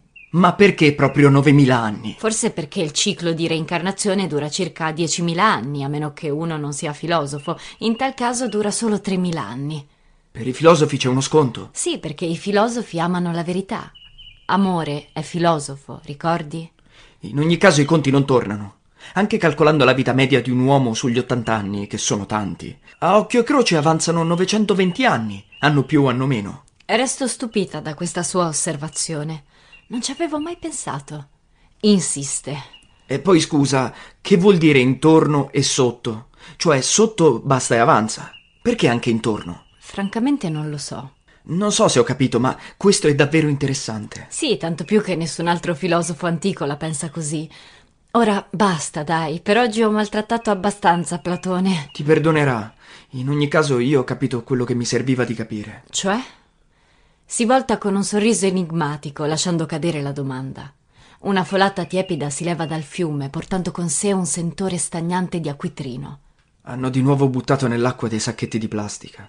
Lo stanno ammazzando questo fiume. Ma non dovrebbe essere obbligatorio il riciclaggio dei rifiuti. Dovrebbe. Buttare via le cose è da idioti. E anche il riciclaggio non è che sia poi tanto intelligente. Mi dici che senso ha buttare via le bottiglie di vetro per poi spaccarle, triturarle e rifare delle bottiglie di vetro? Non possiamo tenercele come sono, che ne so, e lavarle bene prima di riutilizzarle. Infatti ai tempi di mio padre era così. Quindi col passare del tempo siamo diventati sempre più cretini. È bello saperlo. Comunque ricordiamoci di raccogliere quei cazzo di sacchetti prima di andare via. Si sono arenati sotto quella pianta. Quale? Quella laggiù, la vedi? La vedo, è un nespolo. Sei una specie di enciclopedia ambulante. Sei tutto tranne le cose importanti. Quelle non le sa nessuno, ragazzino. Ma io ti voglio bene lo stesso, anche se sei una professoressa ignorante. Mi sorride prima che io possa risentirmi. Scherzo, dai. Tace a lungo, poi mi chiede a bruciapelo. Pensi anche tu che io sia un perdente? In che senso, scusa? Oggi nell'acquario c'era un pesce con una strana muffa bianca addosso. Sono andato a comprare un disinfettante in farmacia e quando sono tornato a casa l'ho trovato mezzo divorato dagli altri pesci. Ma era ancora vivo. Non sapevo cosa fare. Teresa mi ha detto che era da vigliacchi lasciarlo soffrire. Così l'abbiamo tolto dall'acqua e l'abbiamo ucciso con una goccia di formalina. Ci sto male ancora adesso. Purtroppo in natura i soggetti sani eliminano per istinto quelli malati o anormali. Cosa ne sanno i pesci che uno di loro è malato? È diverso, si comporta stranamente. Anche le galline fanno così. Allora lo vedi? Sono un perdente. Ma che c'entra? Mica sei una gallina tu. Teresa è saggia. I miei mi dicono sempre che le do troppa confidenza. Anche quello dei tuoi è un comportamento naturale. Sai una cosa, prof? Avere a che fare con una ex prima della classe è oggettivamente palloso, ma ha i suoi vantaggi. Si può parlare un po' di tutto. È un complimento o una critica? Un complimento. E poi sto anche scoprendo delle cose. Platone? Non solo, anche Catullo. Quei versi mi hanno fatto una strana impressione. Che impressione. Come se fossero stati scritti apposta per me. Ma tu non assomigli per niente a Catullo, per fortuna. Dici? Un'impressione così forte non può essere casuale. Lo escludo. Catullo era stato tradito dalla donna che amava. Quando le ha scritto quelle parole soffriva come un cane. Cosa vuoi saperne tu? Mi accorgo di aver commesso una tremenda gaffa. Mi guarda con un'espressione torva. Scusa, potresti evitare di farmi pesare così la mia inesperienza? La pezza che ci metto è peggio del buco. Non voleva essere una critica, non è niente di personale. È tipico degli adolescenti assorbire tutto come delle spugne. Crescendo diventerai più impermeabile. Un giorno ripenserai a questi momenti e ti sembrerà tutto lontanissimo e molto buffo. Non risponde. A cosa stai pensando? Al cumulo di cazzate che hai detto. Ma proprio tante, eh. Se non sbaglio si chiama retorica. Non essere arrogante. E tu allora?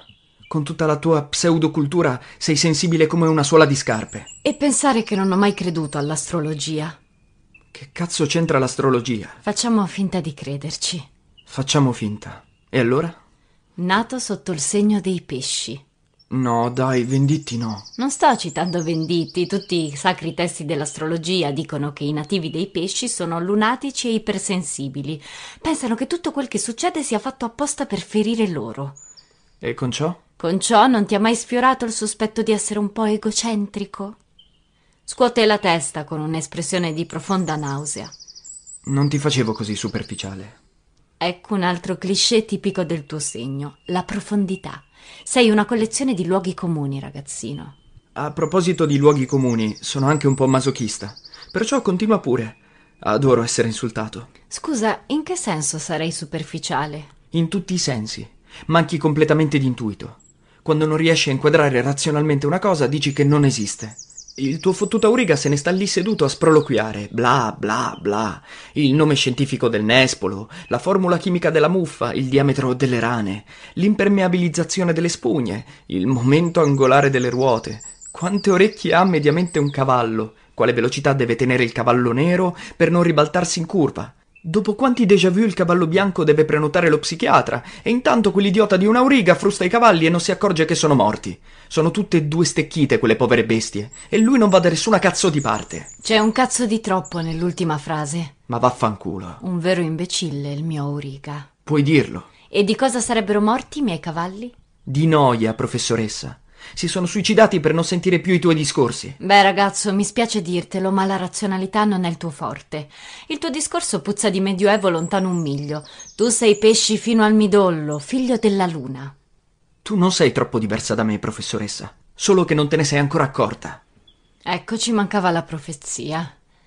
Incrociamo simultaneamente le braccia e per circa dieci minuti ci teniamo il muso a vicenda, rimanendo seduti a guardare il paesaggio.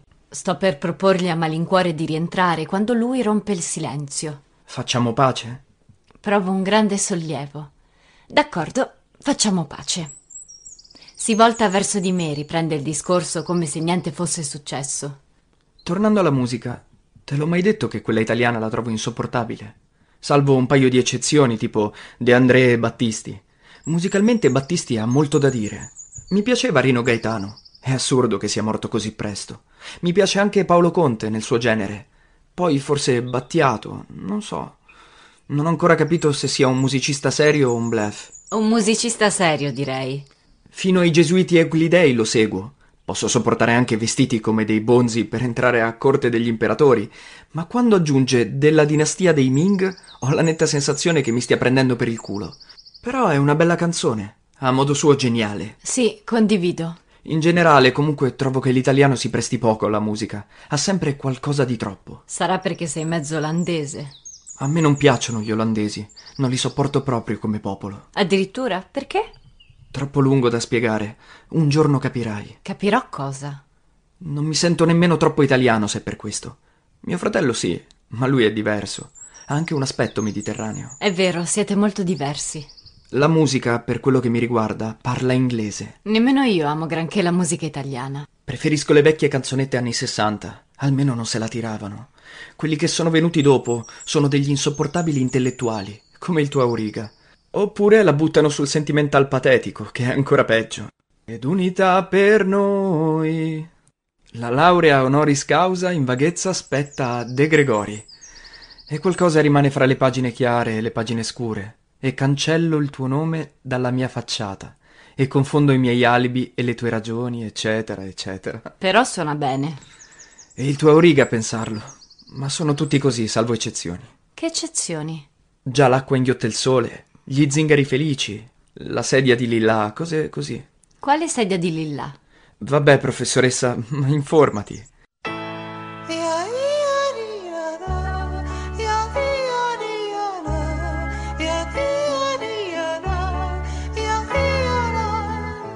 Poi ci sono le classiche ciambelle col buco, che non sai mai come gli siano riuscite. Un fiore in bocca può servire,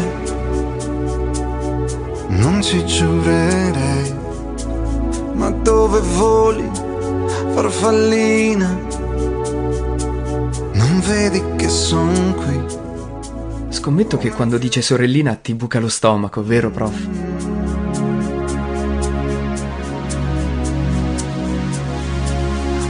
Potresti dirmi, sorellina, in cosa credi tu?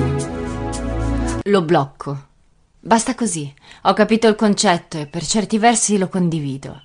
Sorride scuotendo la testa.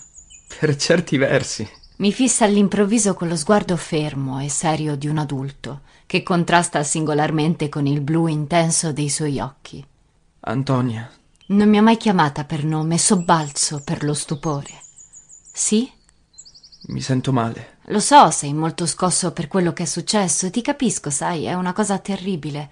Devi lasciare che il tempo curi le tue ferite. Ora non possiamo fare di più, a parte cercare di distrarci. No, ma non è solo questo. Che altro c'è? C'è che io non voglio rotolare sottoterra per novemila anni. Non riesco a improvvisare nessuna risposta a questo eccentrico ace da mancino che piomba imprevedibile sul rovescio dell'avversario destrimane, tanto più che non smette di guardarmi. Mi sento braccata, come inseguita da due fari blu nella notte. Cerco istintivamente nella borsetta un paio di occhiali scuri. Non c'è il sole. Commenta, senza distogliere lo sguardo. Mi danno fastidio i raggi che filtrano tra gli alberi, mi arrivano proprio negli occhi. Il sole è basso, sta quasi tramontando. Già. Noi due parliamo troppo, gli dico severa. Intanto le ore passano e non ci accorgiamo che è tardi. Sì, è tardi. E ci dimentichiamo perfino di mangiare. Finiremo per trasformarci in cicale. Cos'è la giornata del Fedro? Non risponde. Finalmente abbassa lo sguardo, si volta ed accende lo stereo. Mi meraviglia che voglia ascoltare musica in un momento come questo, ma appena sento le prime note di quel brano riconosco le corde che fanno vibrare la sua anima. Un giro di chitarre distorte e melodicamente grezzo, ma nello stesso tempo anomalo e imprevedibile, una voce dal timbro caldo e sensualmente adolescenziale. Ne resto affascinata. Non so chi sia e non oso chiederglielo, ma inconsciamente penso che gli assomigli.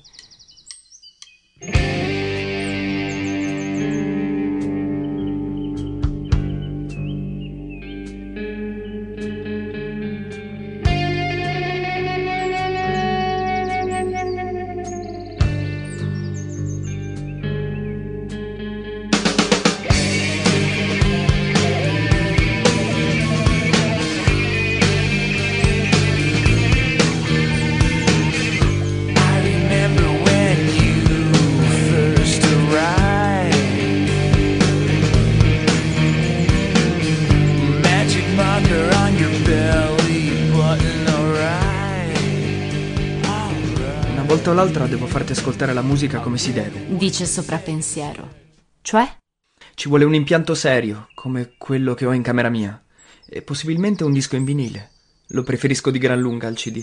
Si alza in piedi, appoggia alla schiena un albero con il ginocchio sinistro flesso e il piede contro il tronco e si mette a lanciare sassi nel fiume. Dicevamo dell'inesperienza. Riprende con tono indifferente.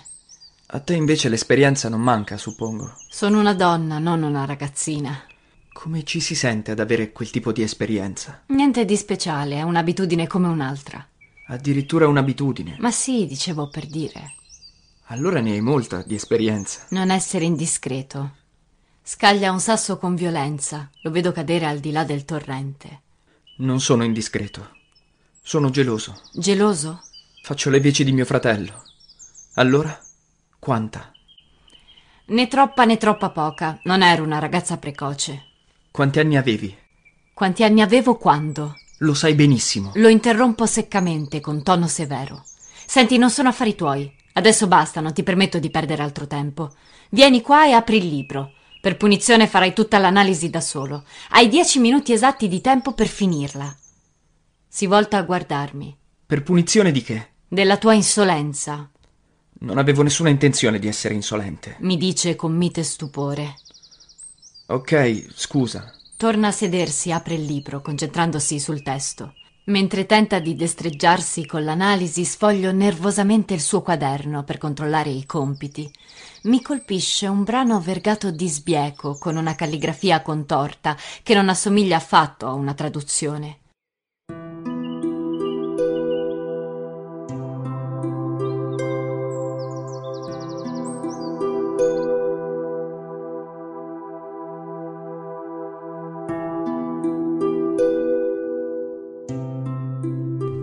Sono le due di notte e non riesco a dormire. Non posso più ascoltare quella musica. Mi devasta. Vado in pezzi. Il silenzio è spaventoso. Spaventoso il senso di solitudine. L'impressione è che tutto giri alla rovescia. Peggio. Che tutto giri per il verso giusto mentre io vado alla rovescia. Vorrei essere uno zingaro. Vorrei vivere fluttuando. Vorrei lasciare aperte tutte le porte, nessuna esclusa. Ho paura di scegliere, di perdere scegliendo la disponibilità totale verso la vita. Non permetterò a nessun ideale di rendermi cieco, a nessun dogma di paralizzarmi. Il marasma è completo dentro di me e il sogno di bellezza si fa sempre più intenso e necessario, come la spinta del sangue nel mio corpo. Quando sento gli altri parlare d'amore, le corde del mio animo penzolano morte. Non mi importa niente di amare in quel modo. Eppure il bisogno dell'amore in me è fortissimo. Mi proietta fuori di me a cercare di annullare la solitudine, che è la fonte di ogni sofferenza. Ma fuori c'è la vita. E la vita, quella vera, ha un sapore orrendo, oppure è godimento puro, senza vie di mezzo. La vita è un'amante sadica. Waste me. Rape me, my friend. Do it and do it again. Fa male, ma mi piace. E mi piace solo così. Ma ho paura. Non sono pronto a morire. Ho bisogno di lei.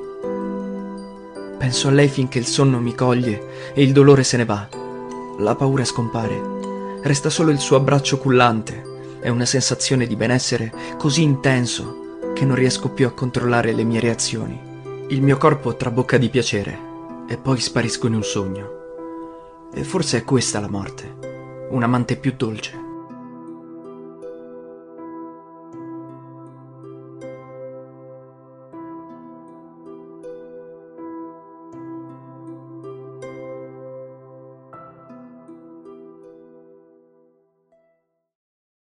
Chiudo di scatto il quaderno e riapro i miei appunti di greco, mentre tutte le saracinesche del mio essere scendono ad impedire che quella cosa mi entri dentro. E questo cos'è? Un ferecrateo? Emanuel è innamorato e non me n'ero accorta. Come ho potuto non capirlo? Non è più un bambino, dopo tutto. Sto perdendo colpi. È un gliconeo. Un tempo l'avrei riconosciuto al primo sguardo. Mi pare impossibile immaginarlo alle prese con quelle sue notti tormentate guardandolo adesso, tutto concentrato sul libro di latino, con le sopracciglia corrugate nello sforzo di sbrogliare la matassa sintattica. A me sembra così infantile, così lontano da quelle torbide fantasie. Una vampa di rossore mi sale alle guance al solo pensiero di ciò che pure è ben naturale per un ragazzo di sedici anni. Sono in ritardo su tutto. La docente sarà delusa di me. Devo sbrigarmi. Chi può essere lei? Forse una sua compagna? Ma come ha potuto un'occhetta qualsiasi conquistarsi tanto spazio nella sua anima schiva e introversa? Lui non è come tutti gli altri, non può amare in modo così banale. Lo osservo con una strana timidezza mentre si gira e si rigira cercando inutilmente una posizione comoda nell'erba. Se ne sta andando.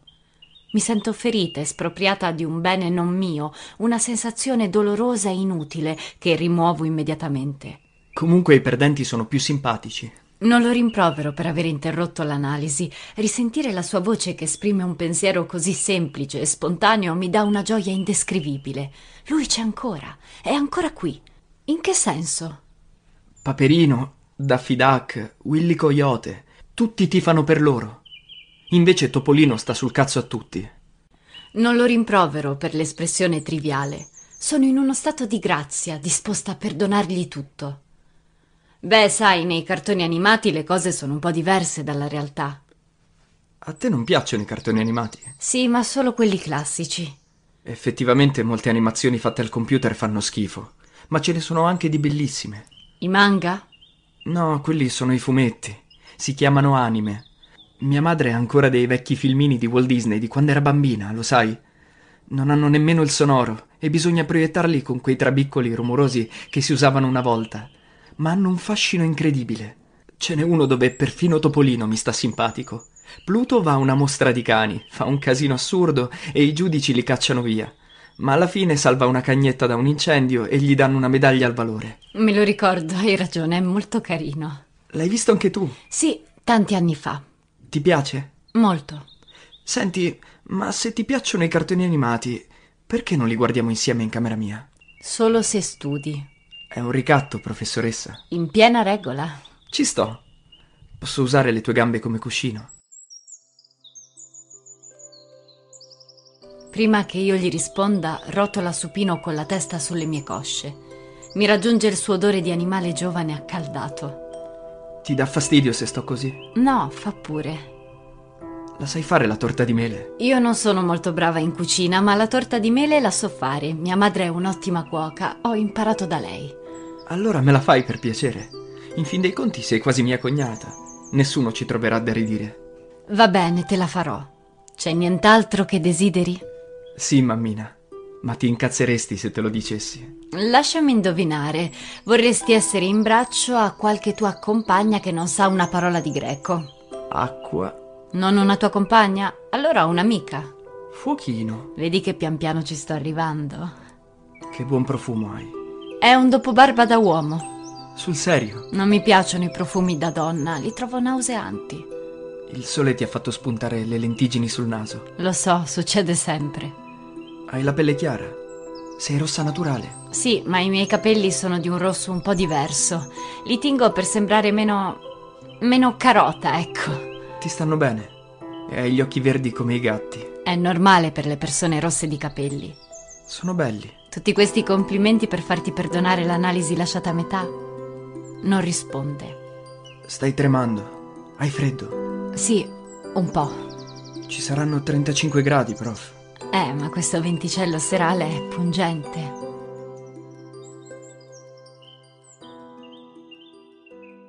All'improvviso si alza, scuote via con le mani la polvere e i fili d'erba che gli sono rimasti appiccicati addosso e mi tende sportivamente la mano. Dai, andiamo. Si è fatto tardi. Non vorrei far aspettare il tuo futuro marito. Mi precede attraverso il bosco camminando a passi rapidi, come se avesse fretta di allontanarsi da me. Ad un tratto, senza voltarsi, dice: Comunque è stato un omicidio, non un suicidio. Come? Niente. Un giorno capirai.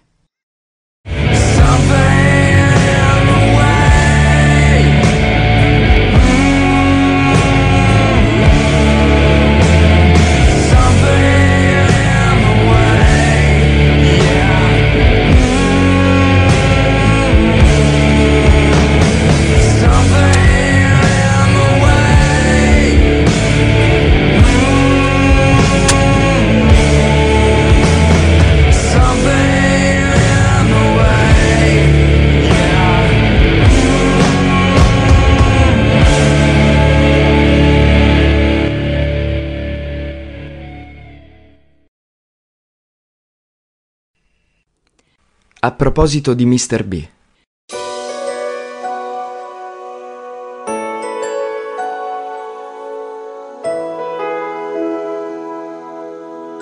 Sembra un angelo malato, la testa reclinata sull'aureola bionda contro la spalliera della poltrona di velluto. Sembra, cioè sembro. Quell'angelo malato sono io, la sua immagine riflessa nella grande specchiera inglese dell'anticamera.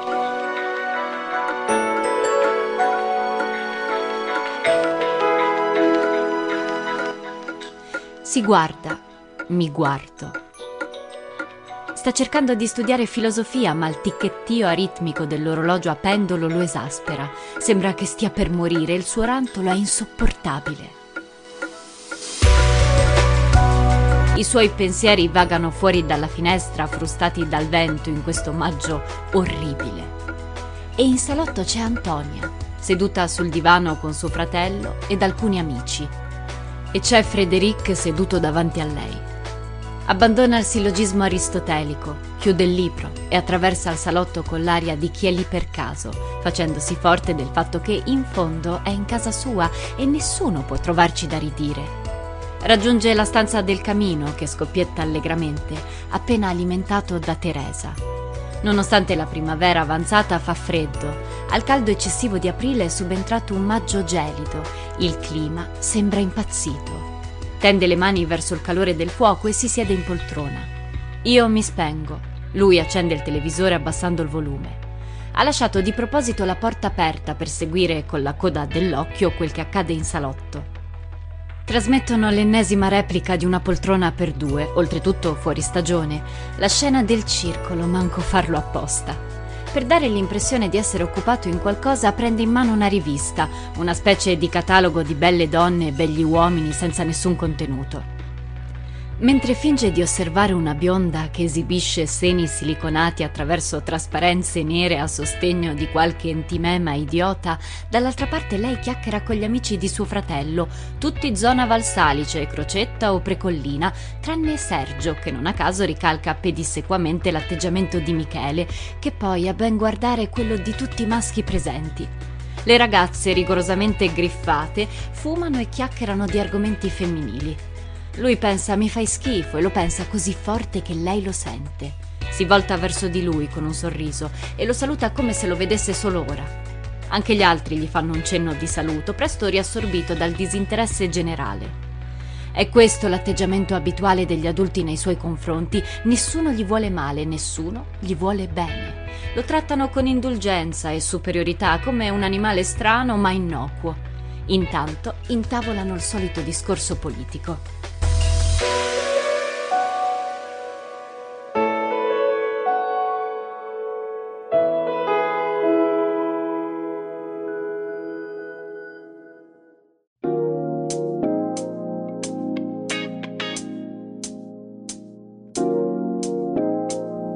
Come si spiega il suo successo in Sicilia? È colluso con la mafia, evidente.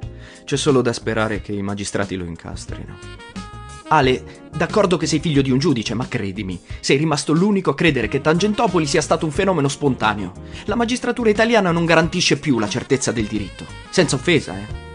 Sono illazioni, Maurizio. Non c'è niente di provato. Michele interviene con pacatezza. Ci sono buone ragioni per credere che le cose stiano come dice Maurizio. È stato un fenomeno pilotato. Scusa, sulla base di cosa lo dici? È un po' lungo da spiegare. Tutto parte dopo la seconda guerra mondiale, dagli stati sconfitti vicini ai paesi dell'area socialista, come l'Italia. Certo che se cominci dalla preistoria. Faccio in fretta. Questi paesi, sotto la guida degli USA, hanno optato per politiche stataliste pseudo-keynesiane, il cosiddetto welfare state. C'è stato un enorme ampliamento della spesa pubblica, con corrispondente aumento del cosiddetto debito pubblico. La nostra piaga. Questo è quello che ci vogliono far credere. In realtà il debito pubblico è fisiologico in uno Stato sano, altrimenti mi spieghi come la Francia avrebbe mai potuto realizzare, che ne so, il canale di Suez, con i risparmi dei cittadini?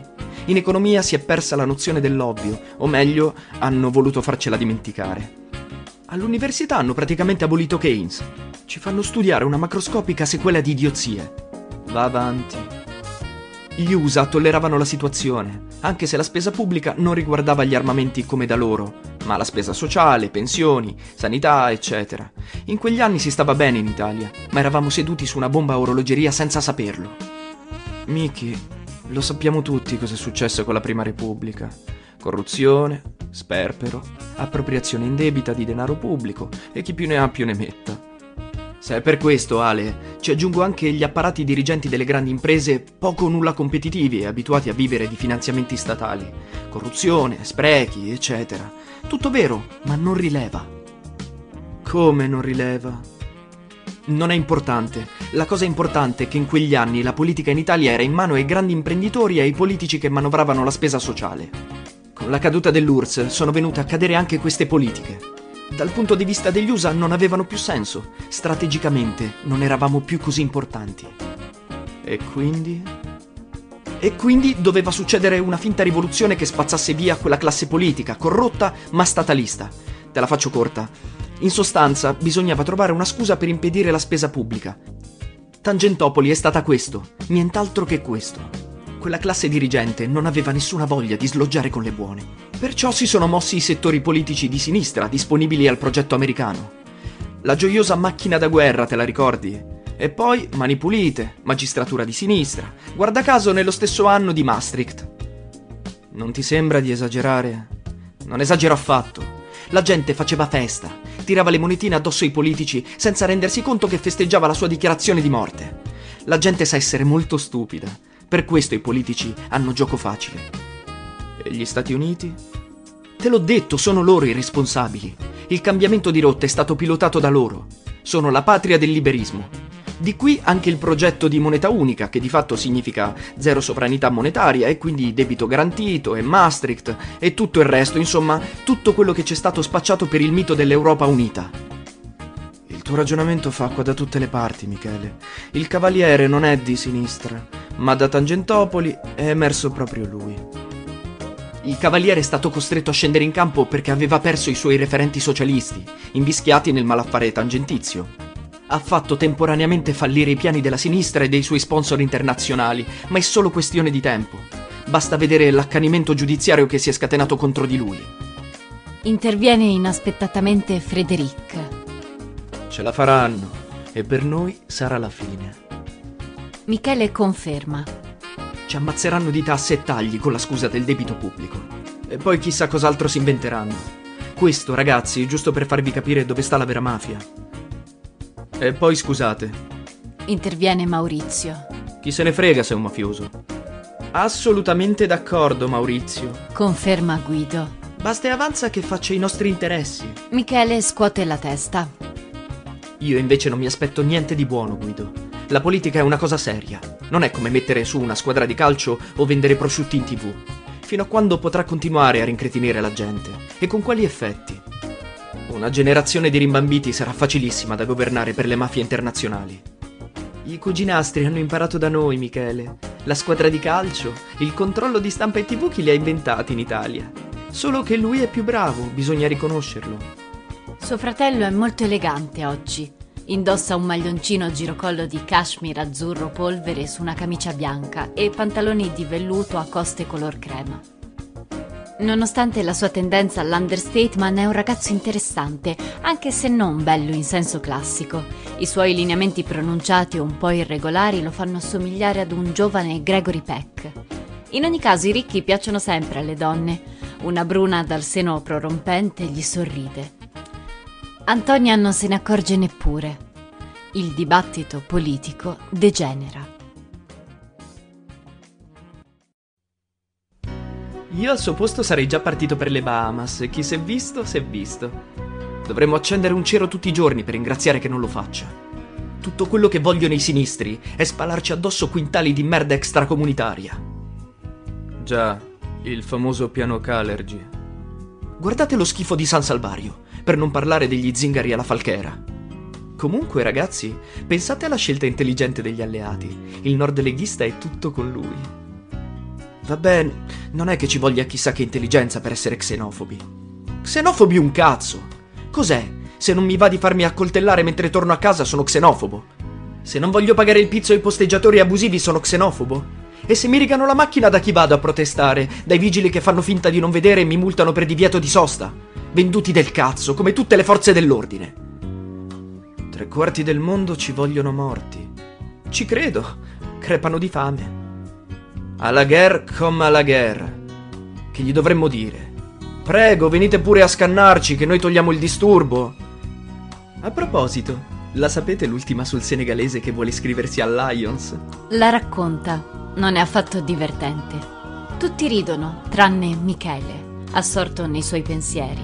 Frederic, indecifrabile come sempre, ed Antonia, che appoggiata all'indietro contro lo schienale, dondola la gamba destra accavallata in modo da lasciare intravedere il reggicalze. Commicta lupa. Frederic fissa la parete davanti a sé con un pallido sorriso. Antonia sta facendo breccia in qualche modo nei suoi sensi distratti. Comunque è un genio. È riuscito dove gente più potente di lui ha fallito. E tutto grazie alla pubblicità. Conosce a memoria Orwell e lo applica alla lettera. Tanto in questo paese sono tutti idioti. manco se ne accorgono. Io fossi in lui chiuderei tutto e partirei per le Bahamas, ve l'ho detto. Più che giusto. All'improvviso Antonia interviene nel discorso. E perché non lo fa? Non ti rispondo nemmeno, talmente è ovvio. Cosa è ovvio? C'è troppa gente che dipende da lui, mica può chiudere dall'oggi al domani. Guarda il centro commerciale che ha appena messo su a Grugliasco. Ale dissente, si lancia in una polemica in difesa dei piccoli commercianti. Il discorso si fa troppo qualunquista, non interessa più a nessuno. Si sente una serie di squilli. Teresa appare sulla soglia e comunica che il signorino Michele è desiderato al telefono. Il signorino si alza per rispondere facendo un gesto agli amici come per dire torno subito. La Bruna lo segue con lo sguardo e lui le strizza l'occhio prima di scomparire nella stanza accanto. A proposito, Giancarlo ha passato un mese in crociera con suo figlio, lo sapevate? C'era anche la troietta del calendario di Max. Giorgio incomincia a raccontare aneddoti spinti. Le ragazze si fanno attente. Frederic si alza e si mette a guardare la pioggia fuori dalla finestra con le mani in tasca. Si sente la voce di Azzurra, l'intellettuale del gruppo femminile.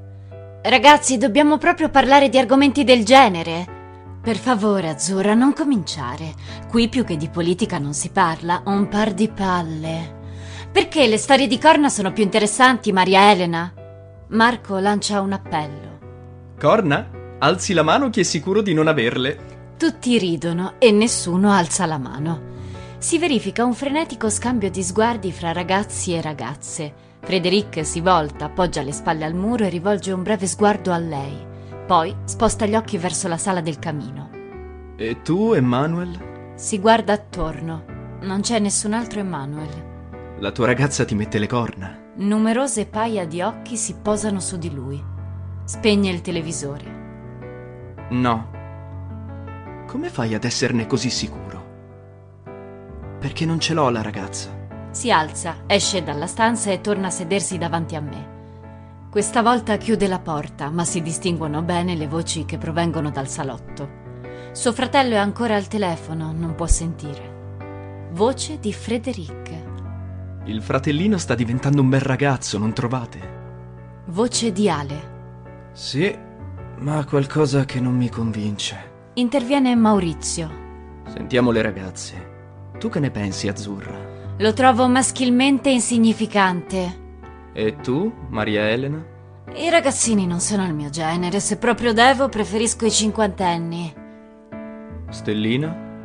Beh, ad essere sincera, io lo trovo arrapante. Ha una bocca... Sei lesbica, Stellina. Risate. E tu, Antonia? Che ci dici del tuo cognatino? Un attimo di esitazione. È un ragazzo particolare, Particolare in che senso? molto sensibile. Anche troppo, direi. Se l'è data a gambe. È normale, ha solo 16 anni. Frederic l'ha messo in imbarazzo davanti a tutti e vorrei proprio sapere perché l'ha fatto. La sento accendersi una sigaretta. Maurizio ridacchia. Io a 16 anni ero più sveglio. Lui ha l'aria di uno che gioca ancora con le bambole. Perché le bambole? Stava leggendo una rivista femminile. Un coro di risate. Antonia si impone. Adesso basta, ok? Dai, Antonia, non è che la prendi un po' troppo sul serio la tua parte di cognata? Parliamo d'altro, per favore. Il discorso finisce qui, ma lui non lo saprà mai perché si è alzato e si è chiuso in camera sua.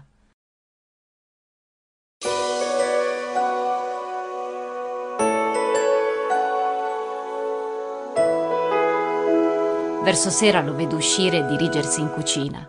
Chiede una cioccolata calda a Teresa che gliela prepara subito. Mentre torna in camera incrocia Antonia sulla soglia del guardaroba col soprabito sul braccio. Che ci fai qui? Dovresti essere a studiare.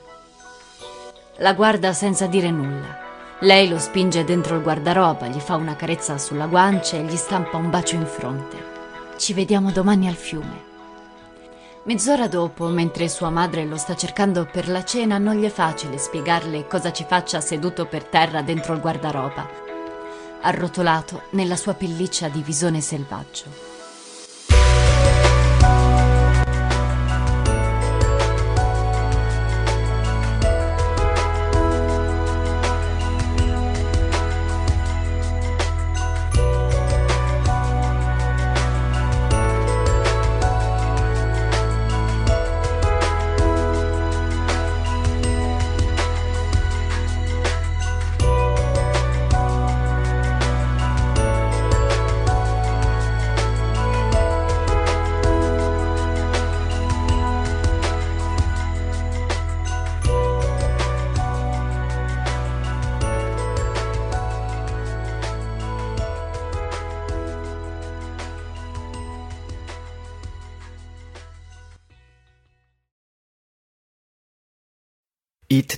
To Tango.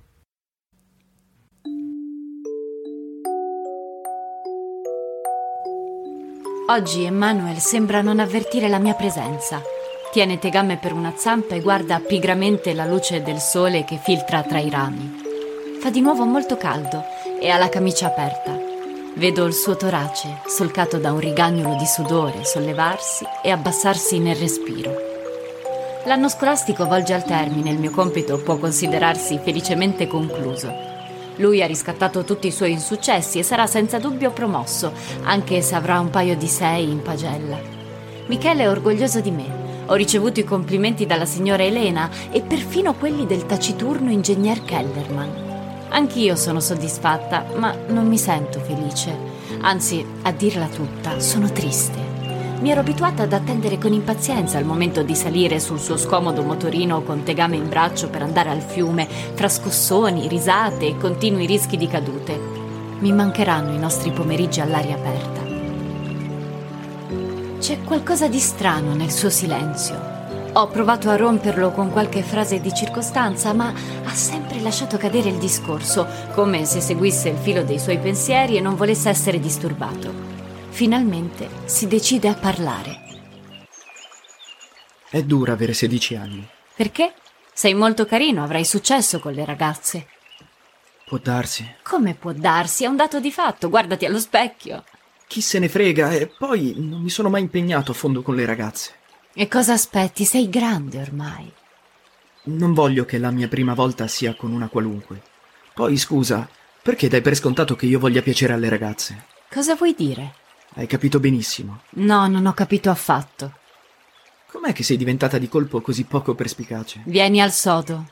È semplice. Io piaccio anche ai ragazzi e non escludo che i ragazzi possano piacere a me. C'è un mio compagno dell'ultimo anno. Finisci la frase. Niente, così. Lui è molto più interessante di qualsiasi ragazza che conosco. Mi assale un senso di sconforto. Dimmi che stai scherzando, per favore. Sospira e si distende. Lo sapevo. Quanti pregiudizi, prof. Non capisco.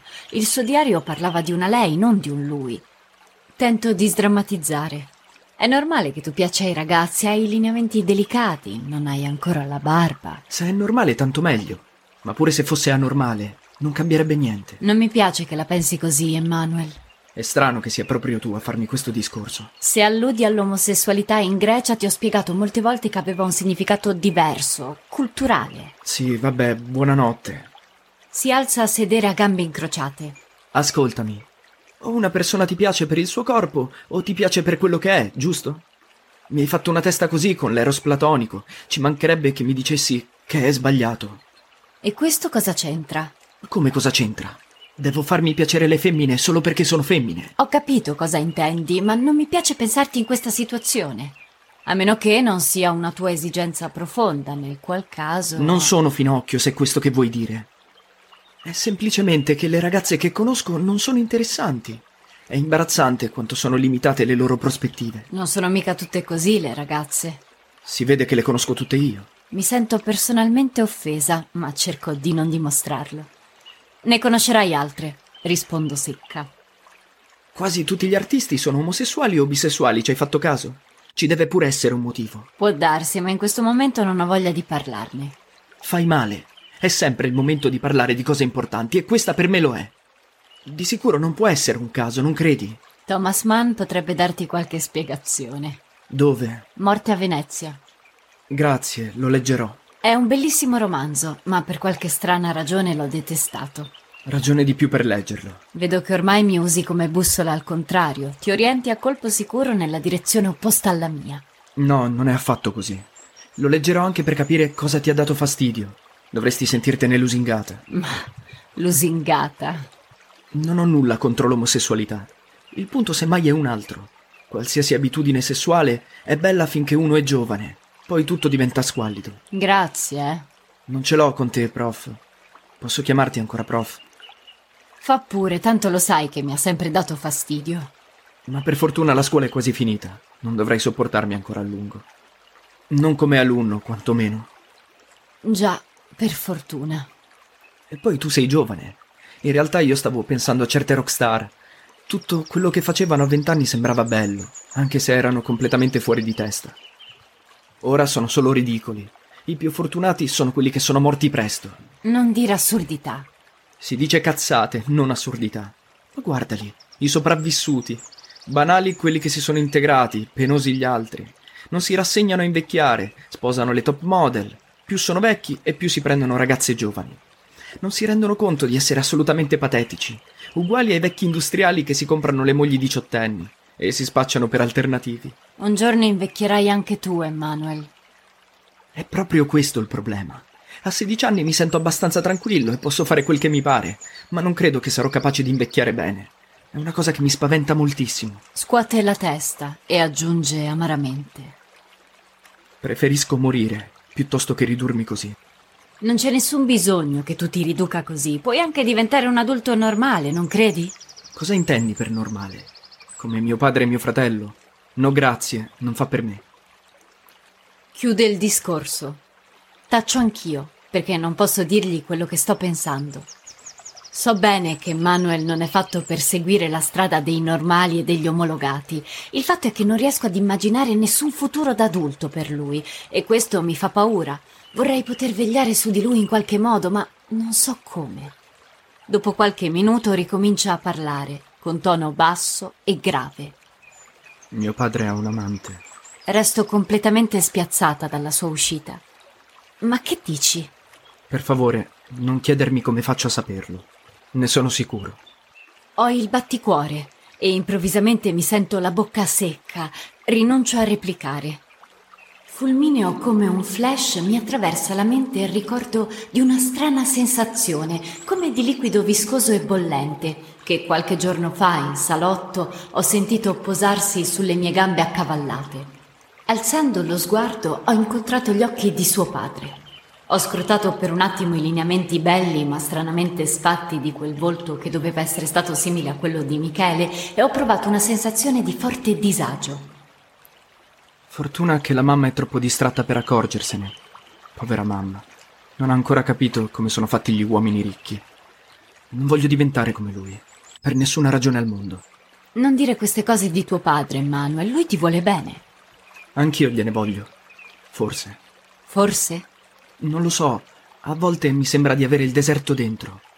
E comunque il fatto di volergli bene non significa che mi va di essere come lui. Per adesso mi sembri molto diverso. Grazie per essertene accorta. Non ci voleva Sherlock Holmes. Si distende di nuovo nell'erba, riassorbito da qualche suo pensiero. Ho come l'impressione che mi tocchi, ma non si è mosso. Rimane in silenzio per parecchio tempo, poi butta lì con tono distratto una domanda che mi stordisce come un cazzotto in piena faccia. È finita, vero, prof? Finita cosa? Lo sai che non ci rivedremo più. Ma no, che dici? È solo questione di aspettare il prossimo autunno. Quindi, se voglio rivederti, devo per forza fare schifo a scuola. È questo che mi stai dicendo? Emanuel, ci vedremo tutti i giorni a casa tua, sono la fidanzata di tuo fratello. Scuote la testa con un sorriso acido. Quanto sai essere banale. Banale in che senso? Banale nel senso di banale. Scusa, potresti chiarire il concetto? Banale, squallida, scontata, ovvia. Gli amici di mio fratello, gli abusivi, la merda extracomunitaria, le Bahamas, la troietta del calendario. Ma come fai? Anzi no, chi sei? La maschera la porti con me o con loro? Io non porto maschere. No? Beh, allora è peggio di quel che pensassi. Se sei davvero così non vali molto. Meglio, non credi? Almeno non perderai tempo a rimpiangermi. Invece sì.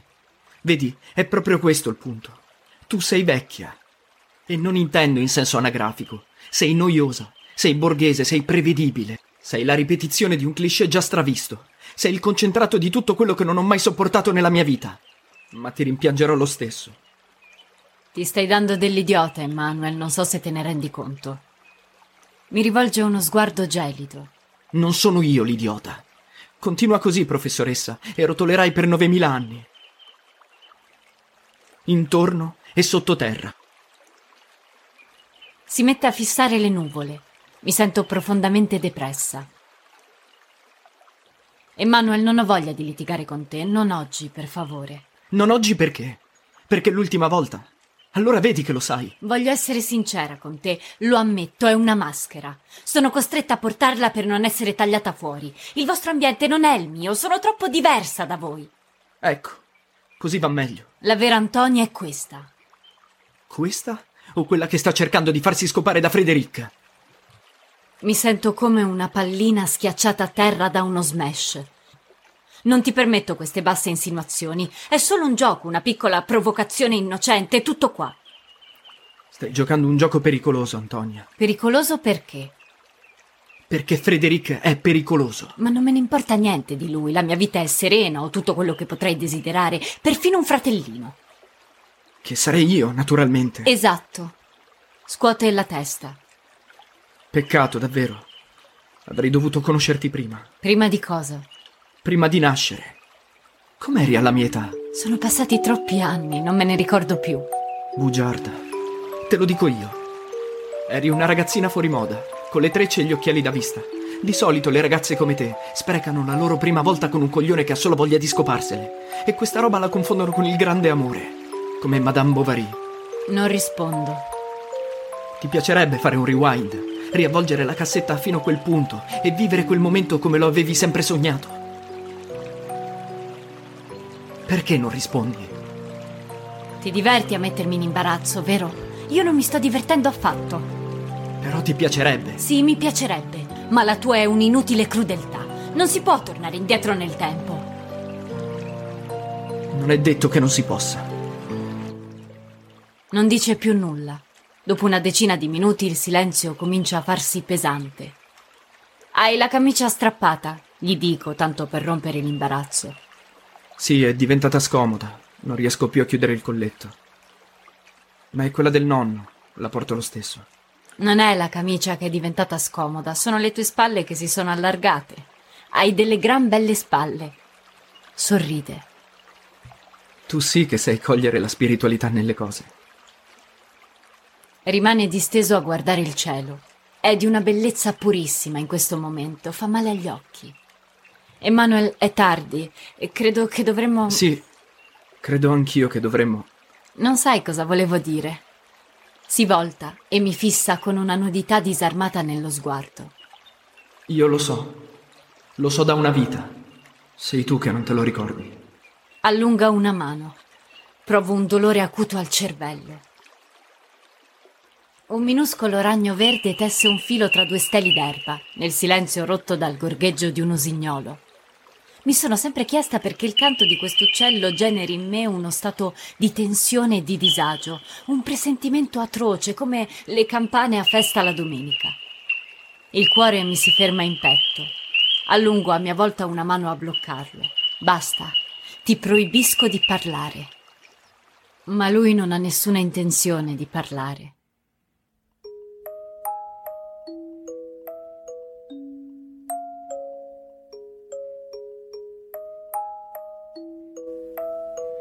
Secondo Platone funziona più o meno così.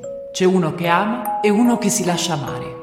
Quello che contiene in sé la bellezza è quest'ultimo, e proprio perché è bello e sa di esserlo, in genere non desidera, ma si sente già appagato. Soprattutto non desidera qualcuno che desidera lui, perché desiderare significa sentire la mancanza di qualcosa, e quindi uno che desidera si qualifica da solo come un soggetto che manca di qualcosa. Non è attraente. Però, dice Platone, se l'amore dell'amante è vero, prima o poi funzionerà agli occhi dell'amato come uno specchio. Si vedrà in questo specchio come lo vede l'altro e finirà per innamorarsi anche lui, di se stesso. Ma basta non dirglielo.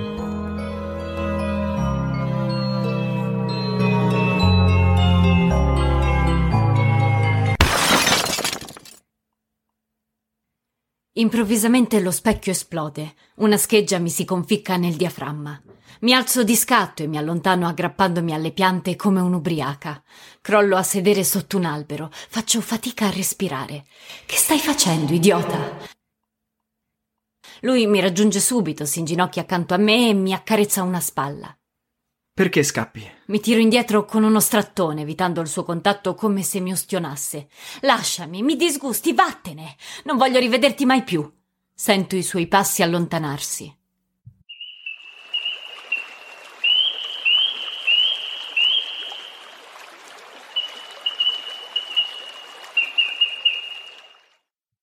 Il silenzio dura da troppo tempo, ne percepisco il suono innaturale.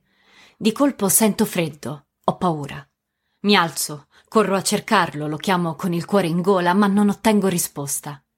Ho lo stomaco serrato in una morsa, come in un incubo non riconosco i luoghi, perdo l'orientamento, non so neppure che ore sono, il sole è molto basso ormai. L'istinto mi dice di dirigermi verso il fienile di un vecchio cascinale abbandonato. Improvvisamente vedo Tegame, accucciato ai piedi della scala a pioli. È mogio, tiene il muso appoggiato sulle zampe anteriori incrociate. Muove appena la punta della coda quando mi vede. Gli faccio una carezza sulla testa, profondamente rasserenata. Salgo gli scalini di legno, la mia gonna si impiglia in un chiodo, tiro con forza e lo strappo. Finalmente in cima. Lui è qui. Dio sia lodato. Ricomincio a respirare. Raggomitolato come un porco spino, il viso nascosto sulle ginocchia piegate, si dondola avanti e indietro come i bambini autistici.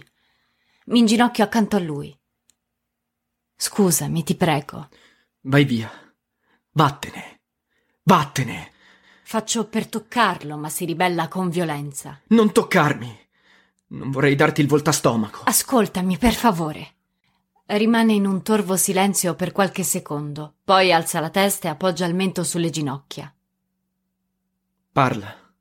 Tu non mi disgusti affatto, Emmanuel. Non hai nessuna colpa di quello che è successo. Sono io che mi disgusto. Non è successo. Te ne sei andata prima. Ma stava per succedere.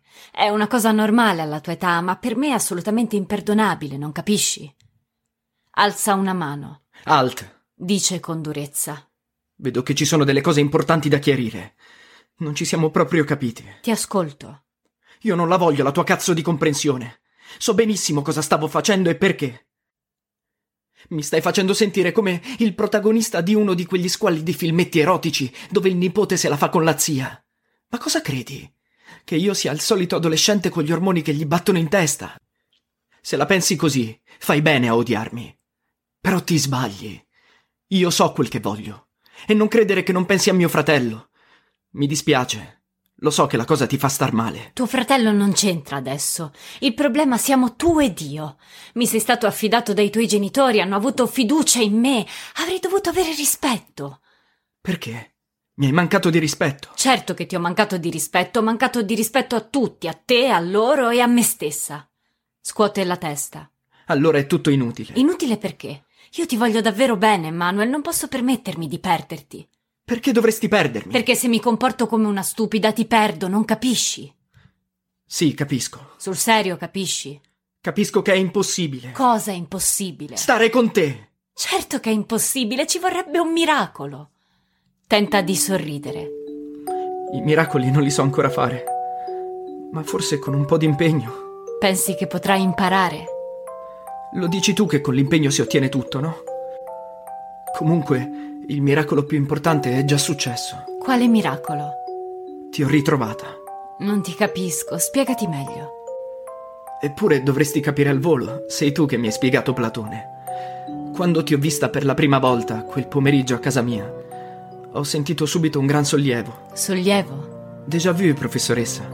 Ti ho già conosciuta, non so quando. Chissà chi eri, chissà chi ero allora, chissà come mi chiamavo. Di sicuro però ti volevo bene. Mi sei mancata tanto. Esita un attimo, poi aggiunge. Il tuo nome mi piace troppo, non so perché. Sorrido. Forse ti chiamavi Ambrosio. Che nome del cazzo. Perché Ambrosio? Domani ti presto un libro, così capisci. Un altro. Ok, se non altro, stando con te mi farò una cultura. Mi scruta con un po' di apprensione. Perché possiamo stare insieme almeno come fratello e sorella, no? Certo che possiamo. Hai detto anche tu che mi vuoi bene, no? Sì, te ne voglio tanto. Allora è tutto ok. Rimane per un po' in silenzio, poi dice: Ti giuro che non succederà più. Di te mi fido. È di me stessa che non mi fido. Ho combinato un grosso guaio, non sarà facile andare avanti come se niente fosse. Ci penso io, non preoccuparti. Non posso prevedere quali effetti su di me avrà questa cosa, mi fa paura. Mi prende la mano e la bacia affettuosamente. Tranquilla, prof. Hai la mia parola. Puoi fidarti. Sorride con un po' di ironia. Sai come si dice, no? It takes two to tango.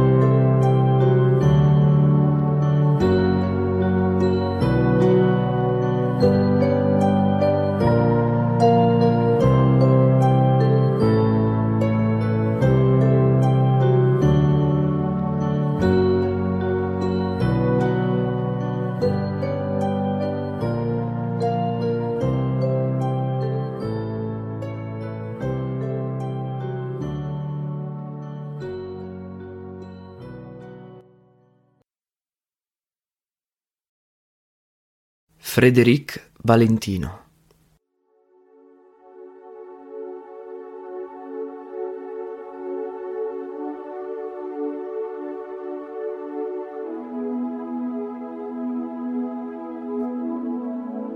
Non saprei da che parte incominciare per delineare il mio autoritratto. Suppongo però che sia indispensabile visto che me lo chiede con tanta insistenza. Comincio da un dettaglio. I dettagli, come lei mi insegna, sono essenziali nei ritratti. Ha presente i coniugi Arnolfini? Quell'incredibile particolare dello specchio che riflette la scena alle spalle, svelando la finzione, il tappeto, la vetrata, gli zoccoli, la frutta, il cagnolino. Tutto riprodotto con una precisione sbalorditiva. I pittori fiamminghi riservano un'attenzione maniacale ai minimi dettagli. Nei loro dipinti gli oggetti acquistano una stupefacente valenza simbolica. Non lo trova fantastico? Io no. Detesto la pittura fiamminga. In quel quadro ci sono ben quattro punti di fuga. Si rende conto? Gli italiani usano un unico punto di fuga posto al centro dell'orizzonte. Tutto è perfettamente strutturato e ordinato, con rapporti precisi tra le figure e con un'unica fonte di luce che definisce le ombre. È così che si fa. Ma torniamo al mio autoritratto.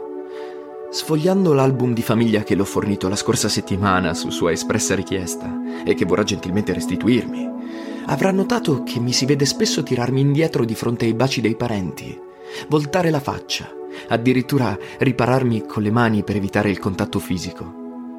Questo è ciò che si potrebbe considerare un dettaglio rivelatore. Ho sempre detestato essere toccato. La vicinanza degli altri mi infastidisce, mi limita. Odio parlare, a maggior ragione di stupidaggini. La gente non parla, chiacchiera. Detesto esprimermi in modo informale e approssimativo. Faccio eccezione per talune espressioni inglesi, ma solo perché sintetizzano efficacemente concetti complessi.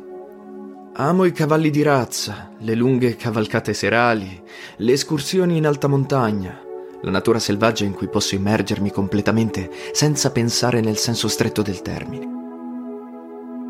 Negli ultimi mesi però qualcosa è cambiato ed è per questo che sono qui.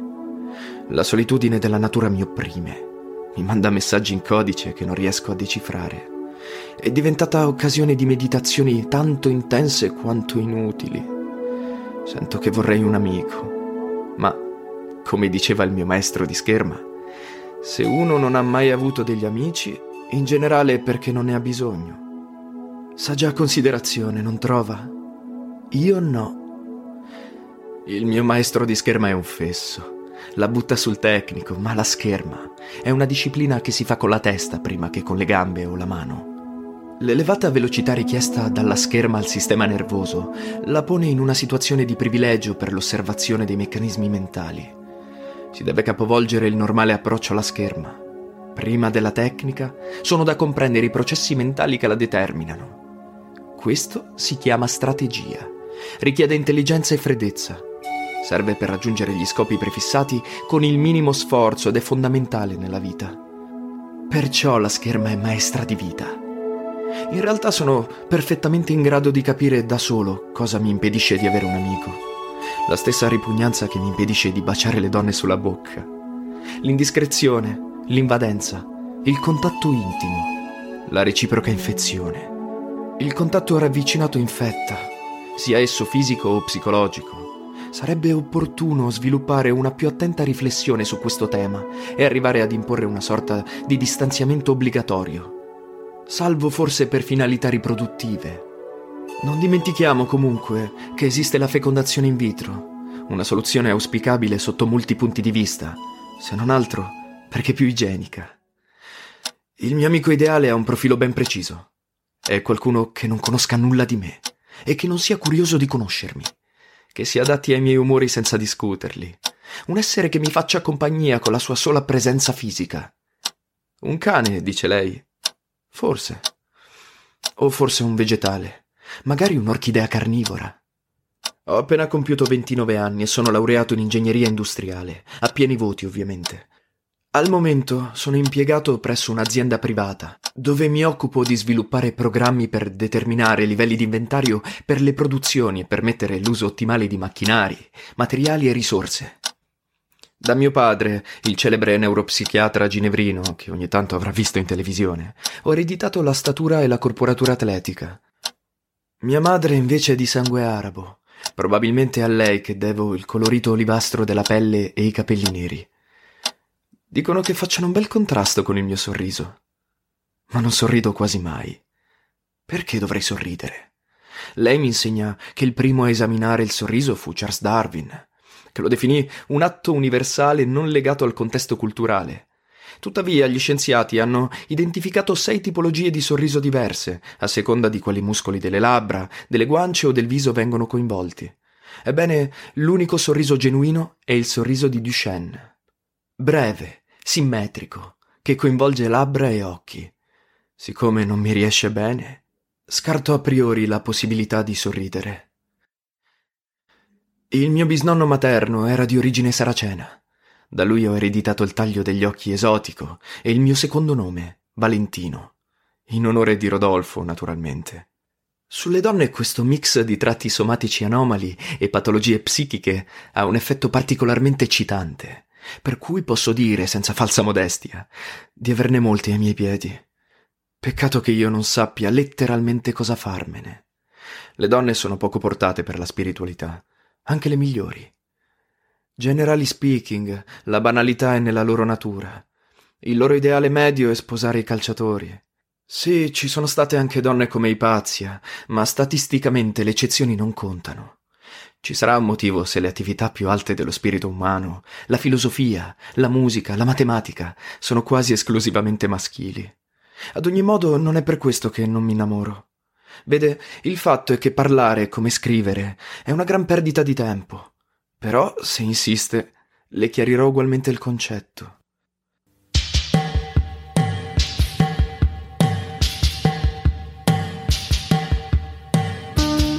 Il cosiddetto amore è una falla. Intendo una falla nel sistema di autodifesa. Un individuo sano antepone se stesso a tutto il resto per semplice istinto di sopravvivenza. L'amore intacca questo meccanismo autodifensivo, elimina la percezione del pericolo. È una forma di follia. Prova ne sia che le persone innamorate si comportano in modo imbecille e autolesionistico. Lo dimostra l'irrazionalità delle loro azioni, la stupidità dei loro discorsi. Ho smesso di stimare alcuni miei conoscenti che consideravo persone razionali, sentendoli pronunciare affermazioni alogiche o paralogiche sotto l'effetto dell'ispirazione amorosa. Provo vergogna per loro, tanto più che in quei momenti si credono particolarmente originali. Tuttavia la solitudine, come ho detto, ultimamente mi pesa. Contrariamente a quello che sta pensando, il problema non è il sesso. Non ho preconcetti contro il sesso, che rientra fra le attività naturali e non necessarie come il pedalare in bicicletta, ma prima devo essere certo di poterlo dominare. Non deve trasformarsi in una dipendenza. Non si stupisca, anche noi ingegneri conosciamo Epicuro. Ho frequentato un ottimo liceo classico, a parte il fatto che per capirlo bastano il semplice buonsenso e un po' di capacità di osservazione. Alcuni fra i miei conoscenti, per esempio, assecondano i loro istinti praticando il turismo sessuale in Thailandia, una zona piena di grandiose puttanelle in erba. Le sembrerà incredibile, ma costoro non solo non nascondono agli altri questa deprecabile debolezza, ma la esibiscono proiettando diapositive agli amici organizzano serate apposite, come se ci fosse qualcosa di interessante nel vedere all'opera bambine di otto anni morte di fame che fanno sesso orale. Comportamenti del genere sono utili per capire fino a che punto un essere umano possa degradarsi a causa del sesso. Per questo mi sono imposto alcuni mesi di assoluta astinenza, frequentando chiese gotiche deserte. Ho passato interi pomeriggi in contemplazione delle vetrate attraversate dal sole immerso nel caleidoscopio divino delle loro luci. Ho letto da qualche parte che la vetrata, come l'intera cattedrale gotica, è un archetipo svelato dalla luce e che grazie alle vetrate la mente istintiva e olografica associa immagini, pensieri e l'animo puro genera risonanze con quello che Jung chiama l'inconscio collettivo. Sebbene mi sembri una fenomenale cazzata, mi ha dato da pensare mentre rimanevo lì dentro per ore a fissare quei vetri colorati sentendomi un idiota. Da ingegnere posso dirle invece che senza la regolarità del progetto non ci sono forme risonanti e moltiplicanti. La cattedrale gotica è una struttura armonica fondata su precise regole geometriche ripetute, soprattutto la sezione aurea. Di qui il suo fascino, che, sebbene sembri spirituale, è essenzialmente matematico. Rimanevo lì fino al tramonto. È un'ora mistica, sa? I luoghi sacri la esaltano. Intendiamoci, non sono religioso, anche se ho studiato dai gesuiti, o forse proprio per questo. Il comandamento ama il prossimo tuo come te stesso mi è sempre sembrato poco più che una geniale battuta di spirito. Diciamo che mi è servito per temprare il mio carattere. Ora credo di essere abbastanza forte ed è venuto il momento di dimostrarlo. Da qualche tempo frequento la villa di Jacopo Kellerman. Il figlio maggiore, Michele, è iscritto come me al Caprera. Abbiamo scoperto di avere delle cose in comune. Equitazione, tennis, canotaggio, bridge. Un mese fa ho conosciuto Antonia, la sua fidanzata. Nomen omen. È una donna fredda e poco femminile, con la pelle chiara, da rossa. Uno strano sguardo, occhi grigi che ti lasciano appiccicato addosso qualcosa ogni volta che ti guardano. Un corpo androgino di cui metti in risalto l'unico punto forte, le gambe. La scelta di Michele mi ha colpito, soprattutto perché quella donna non è una di noi. È chiaro da tutto, dall'abbigliamento privo di gusto, dalla risata volgare, dalle mani ordinarie, dai capelli tinti con un enne scadente. Le ragazze del nostro giro hanno i capelli lisci, le dita affusolate, si muovono in un altro modo. Sospetto che sia perfino di origine meridionale. In ogni caso non è un cavallo di razza. Non è innamorata di Michele. Lui forse, non so. In me suscita un misto di disgusto e curiosità. Un cocktail insolito, un punto di partenza interessante. È assistente alla facoltà di lettere classiche, un'attività senza futuro. Quella poveretta non ha nessuna prospettiva di carriera, non è abbastanza determinata da sfondare nel suo campo, né abbastanza puttana da portarsi a letto un professore. In più perde tempo con attività ridicole e umilianti. Michele ha la pretesa che dia lezioni private a suo fratello. Una nullità adolescente con qualcosa di ambiguo. Le nullità ambigue sono per lo più affascinanti, come in genere gli esseri inutili e decorativi. E lei ha accettato senza pretendere alcun compenso. Ha equivocato sul mio conto, siccome la osservo, pensa di piacermi. Da tutta una serie di dettagli ho capito che è la persona giusta per il mio esperimento. Ora però mi scuserà, ma devo interrompere la chiacchierata. Sono atteso per il torneo di bridge. Gioco in coppia con Sebastian, un italo-australiano che declina in modo spettacolare la quinta nobile. Come lei mi insegna, il segreto per vincere è quello di dichiarare meglio degli altri e giocare, il più sovente possibile, il contratto giusto, avendolo però preventivamente dichiarato. Cito un esempio. Bocchi e Dubois giocano un sistema a base naturale e quinta nobile con mille convenzioni, ma la base è quella. Majeur cinquième. La scuola dichiarativa italiana da Chiaradia in poi è e resta la prima al mondo. Dimenticavo, stasera il mio avversario è Michele. Non ricordo con chi giochi in coppia, ma a tutti gli effetti non è rilevante. Un fiore in bocca può servire, non ci giurerei, ma dove voli, farfallina, non vedi che son qui, come un fiore, come un prato, fossi in te mi appoggerei, per raccontarmi, per esempio,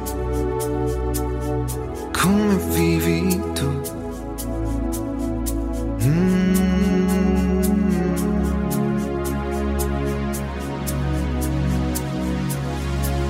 Potresti dirmi, sorellina, in cosa credi tu? Cosa speri? Cosa sogni? Da grande che farai? Se ti blocchi contro il vento o spingi più che puoi. Che paura, certe notti ti senti sola mai così sola da, da non poterne più. Se hai bisogno d'affetto, se ne hai bisogno come me. Se hai bisogno d'affetto, e di qualcosa che non c'è.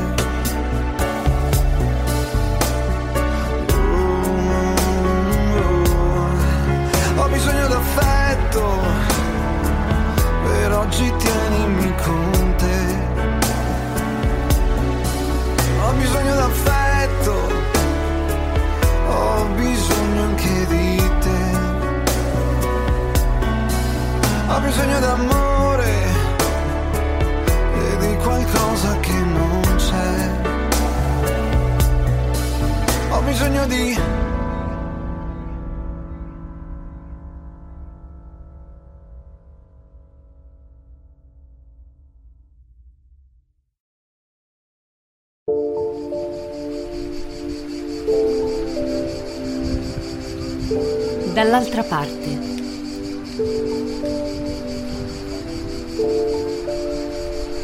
Inginocchiato sulla sponda erbosa, Emanuel apre il sacchetto e libera i pesci rossi, rimanendo a guardare il disorientato guizzare dei pesci e trattenendo per il collare Tegame, che si avventa contro di loro. Poi ripiega la busta di nylon in cui li ha trasportati e se la mette in tasca. Io, seduta sull'argine, osservo la scena. Non so se hai fatto la cosa giusta. Ho paura che moriranno prima di adattarsi al nuovo ambiente, Può darsi, risponde lui stringendosi nelle spalle. ma almeno moriranno liberi. Mi raggiunge e si siede al mio fianco con grande naturalezza. Indossa dei jeans strappati sulle ginocchia e una maglietta bianca larga con sopra la stampa di uno dei suoi chitarristi. Ai piedi delle vecchie scarpe da tennis logore di un colore indefinito. Se ne toglie una e la scuote per svuotarla dalla sabbia. Poi se la infila nuovamente e la lascia slacciata. Lo sai che ieri Teresa stava per ammazzare un porcellino d'India? Dalle sue parti hanno la barbara usanza di mangiarseli. Le ho chiesto se era scema o cosa. Mi sono veramente arrabbiato.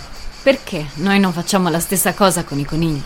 Hai ragione, è tutto contraddittorio. Io però i conigli non li mangio. Comunque la conosci Teresa, no? Ha borbottato un po', ma alla fine mi ha dato il porcellino. E tu cosa ne hai fatto?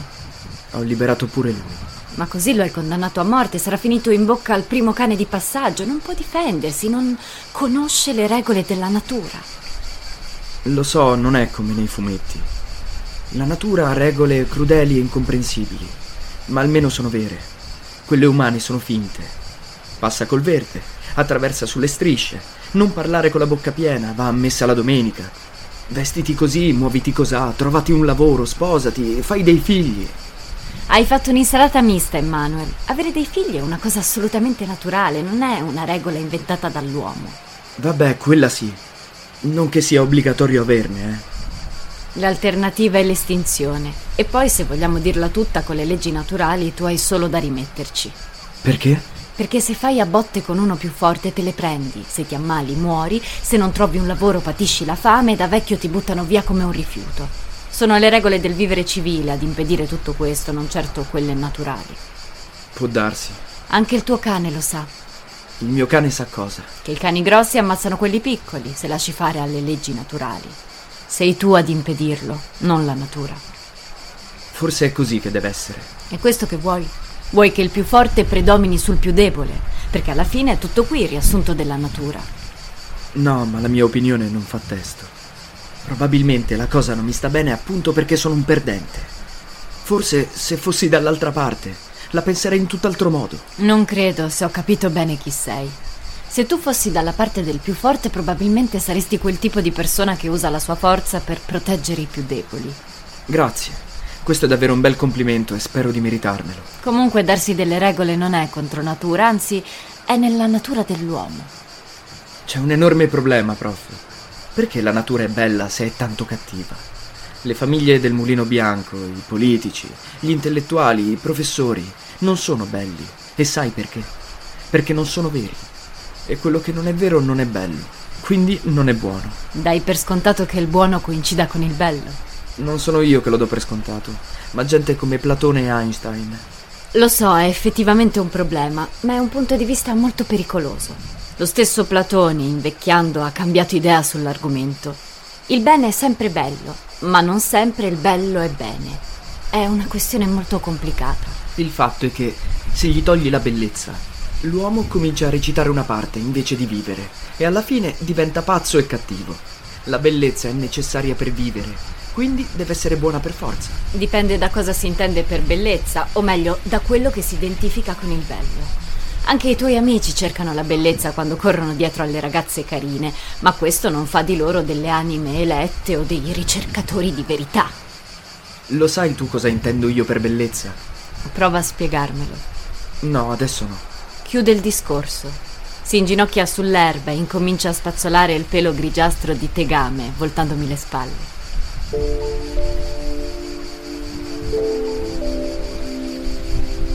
L'osservo con un misto di stupore, malinconia e tenerezza. Mi rendo conto di volergli un bene profondo e sincero, ma il mio sentimento è inquinato da un malessere indefinibile, come una specie di languore che mi prende allo stomaco, non mi permette di essere serena e mi fa sentire a disagio. Probabilmente avrò bisogno di tempo per abituarmici e dovrò farlo certamente, costi quel che costi, perché non voglio perdere questo ragazzo per nessuna ragione al mondo. Non so come, ma gli resterò accanto. Quando mi aveva giurato che fra noi non sarebbe mai più successo nulla, lo ammetto, non lo avevo preso sul serio. O meglio, avevo preso sul serio la sua intenzione, ma non credevo che sarebbe riuscito a mantenere la promessa. In fin dei conti è solo un ragazzo di 16 anni. Mi sono dovuta ricredere. Ha dimostrato una forza d'animo fuori del comune, senz'altro superiore alla mia. Infatti il problema è più mio che suo. La bellezza che ho visto in lui in quei pochi istanti mi ha lasciato un buco nell'anima. Quella gioia negli occhi, l'abbandono fiducioso, la fisicità senza vergogna, quel tremito misterioso e profondo, e poi quella luce, quella luce incredibile. È come se in quei momenti la materia di cui è fatto si sublimasse in energia luminosa. Oserei dire che non ho mai visto niente di così spirituale in vita mia e non posso mentire a me stessa fino al punto di negare che vorrei rivederlo. Ma Emmanuel, casto e irremovibile come un cavaliere medievale, mi nega la vista del suo corpo. Se prima non aveva alcun ritegno a tuffarsi nudo nel torrente sotto i miei occhi, ora ha rinunciato del tutto a fare il bagno in mia presenza. Si è rinchiuso nella lorica delle sue magliette troppo larghe, con sopra la stampa dei suoi gruppi musicali preferiti, protetto dalla corazza della camicia a quadri del nonno.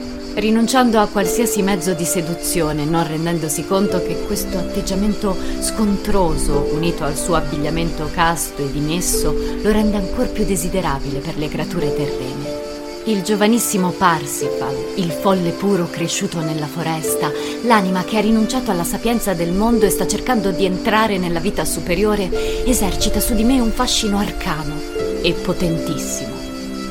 Credo che si renda perfettamente conto del mio imbarazzo. Nei miei confronti è sempre gentile e premuroso. Non fa nulla per nascondere la gioia che gli dà la mia presenza, ma sta attento a non creare situazioni galeotte ed evita il mio contatto per quanto possibile. È come se fosse diventato adulto di colpo. O forse semplicemente non gli piaccio abbastanza. Mi disturba profondamente ammettere che vorrei vederlo più in difficoltà nel dominare i suoi istinti adolescenziali. Eppure è così, sto cercando di... Esito ad usare la parola giusta, ma solo se si ha il coraggio di definire le cose con il loro nome si è in grado di percepirne la sostanza. In questo caso la bassezza. Sto forse cercando di addescarlo. Una vampa di rossore mi sale al volto non appena formulo questo pensiero. Vergogna, Antonia.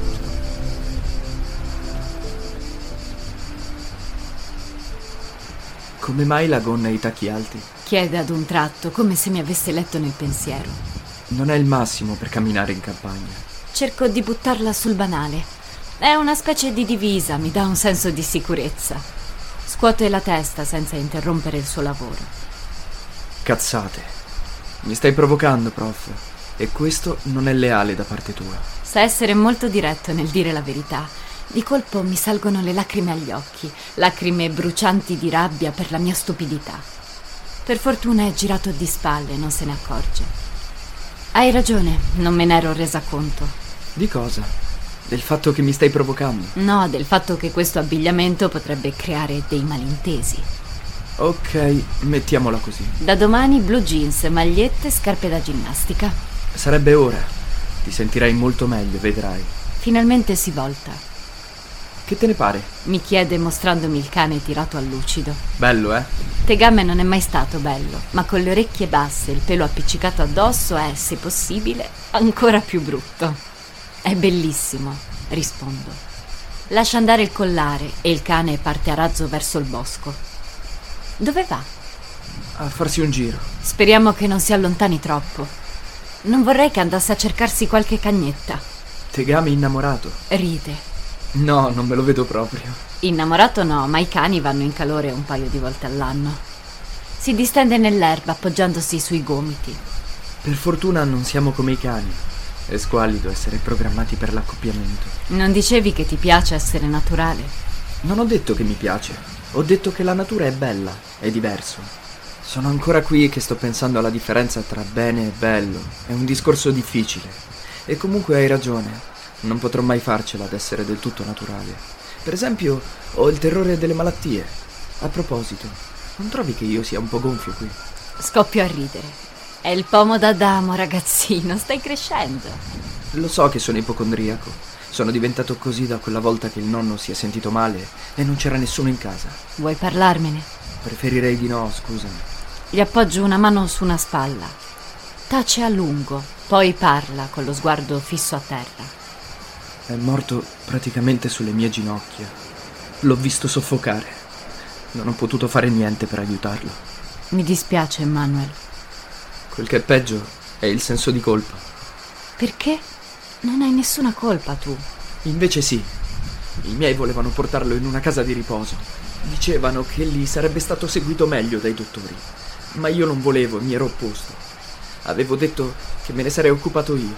E così l'ho condannato a morte. Povero ragazzo. Gli faccio una carezza sui capelli. Non devi sentirti in colpa, Emanuel.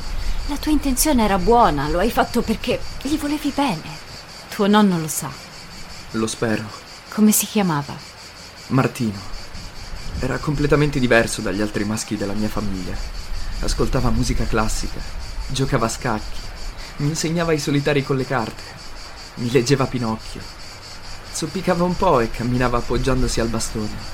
Ma gli piaceva passeggiare e mi portava a cercare funghi nei boschi. Quando nevicava tirava un ramo basso di un pino e mi sommergeva sotto la neve, tutte le volte. Era uno scherzo che gli piaceva moltissimo. Povero nonno. Io stavo al gioco e facevo finta di cascarci ogni volta. Da chi hai preso il tuo nome? Tuo fratello si chiama Michele, per coerenza avrebbero dovuto chiamarti Emanuele. È una strana storia. La mia bisnonna si chiamava Emma, la nonna materna Emanuele e i miei nonni non sapevano che nome dargli. Così è venuto fuori Emanuel. E la nonna paterna? Nonna Carlotta non l'ho mai conosciuta. L'ho vista solo in fotografia. È morta giovane. Era una bella donna con i capelli rossi.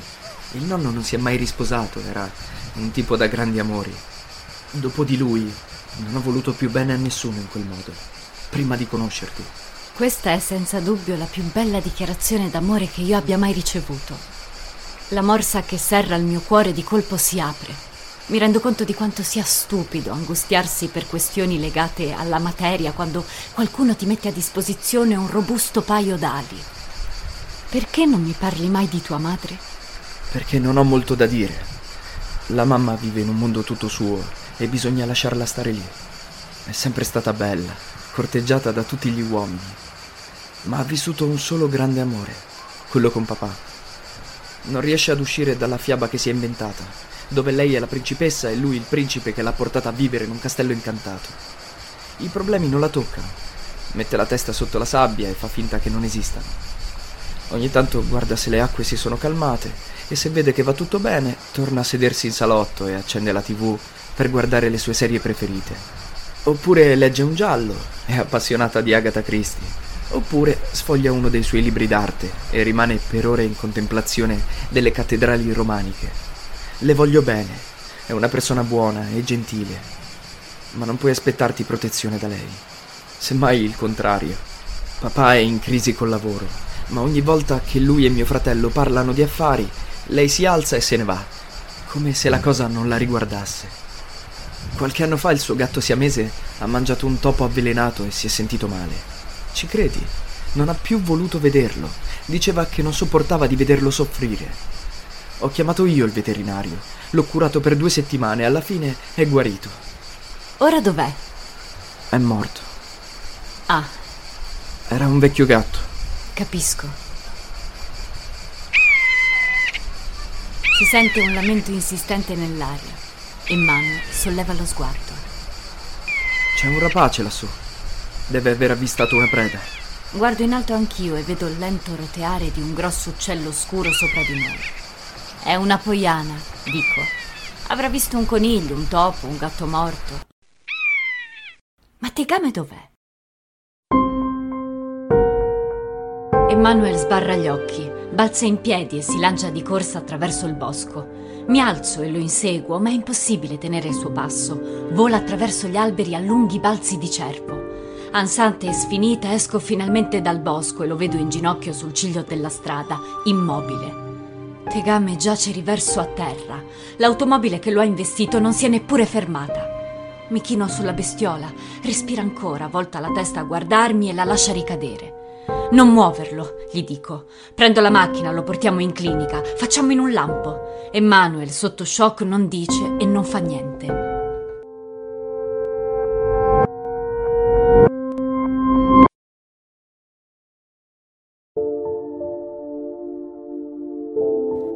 Tegame, con una zampa ingessata e un imbuto di plastica intorno alla testa, se ne sta sdraiato sul sedile posteriore della mia Uno, nella cuccia imbottita di lusso che gli abbiamo appena comprato in un negozio di animali. Lo vedo nel retrovisore mentre guido di ritorno dalla clinica. Ha un'aria avvilita, ma composta e dignitosa. Emanuel si gira a fargli una carezza. Sembra un nobiluomo del Seicento, vero? Sì, e di alto rango. Un marchese o qualcosa del genere. Il collare elisabettiano gli dona molto. Povero il mio cane tutto scemo. Mi bacia una mano con riconoscenza. Avevo tanta paura che andasse a finire come col nonno. Invece se l'è cavata, grazie a Dio. E grazie a te. Dopo qualche minuto, sfinito dalla tensione nervosa, mi scivola in grembo e si addormenta come un bambino, cullato dall'andatura sonnolenta dell'automobile. Mentre sta sprofondando nel dormiveglia, sussurra senza voce quattro parole. Ti voglio tanto bene. Continua a reggere il volante con una mano sola, facendo il possibile per evitare di cambiare marcia. Non credo in Dio. Mentre guido e gli accarezzo i capelli, sento che provo per lui un sentimento così profondo che quasi mi spaventa. Darei la vita per proteggerlo, ma come? Sono io stessa una perdente. Non ci sono eccezioni, non esistono i miracoli. La natura segue il suo corso, i malati, i diversi, i perdenti vengono sempre, con indifferenza, spazzati via. È solo questione di tempo. Non c'è che un modo per sopravvivere. Trovarsi dall'altra parte.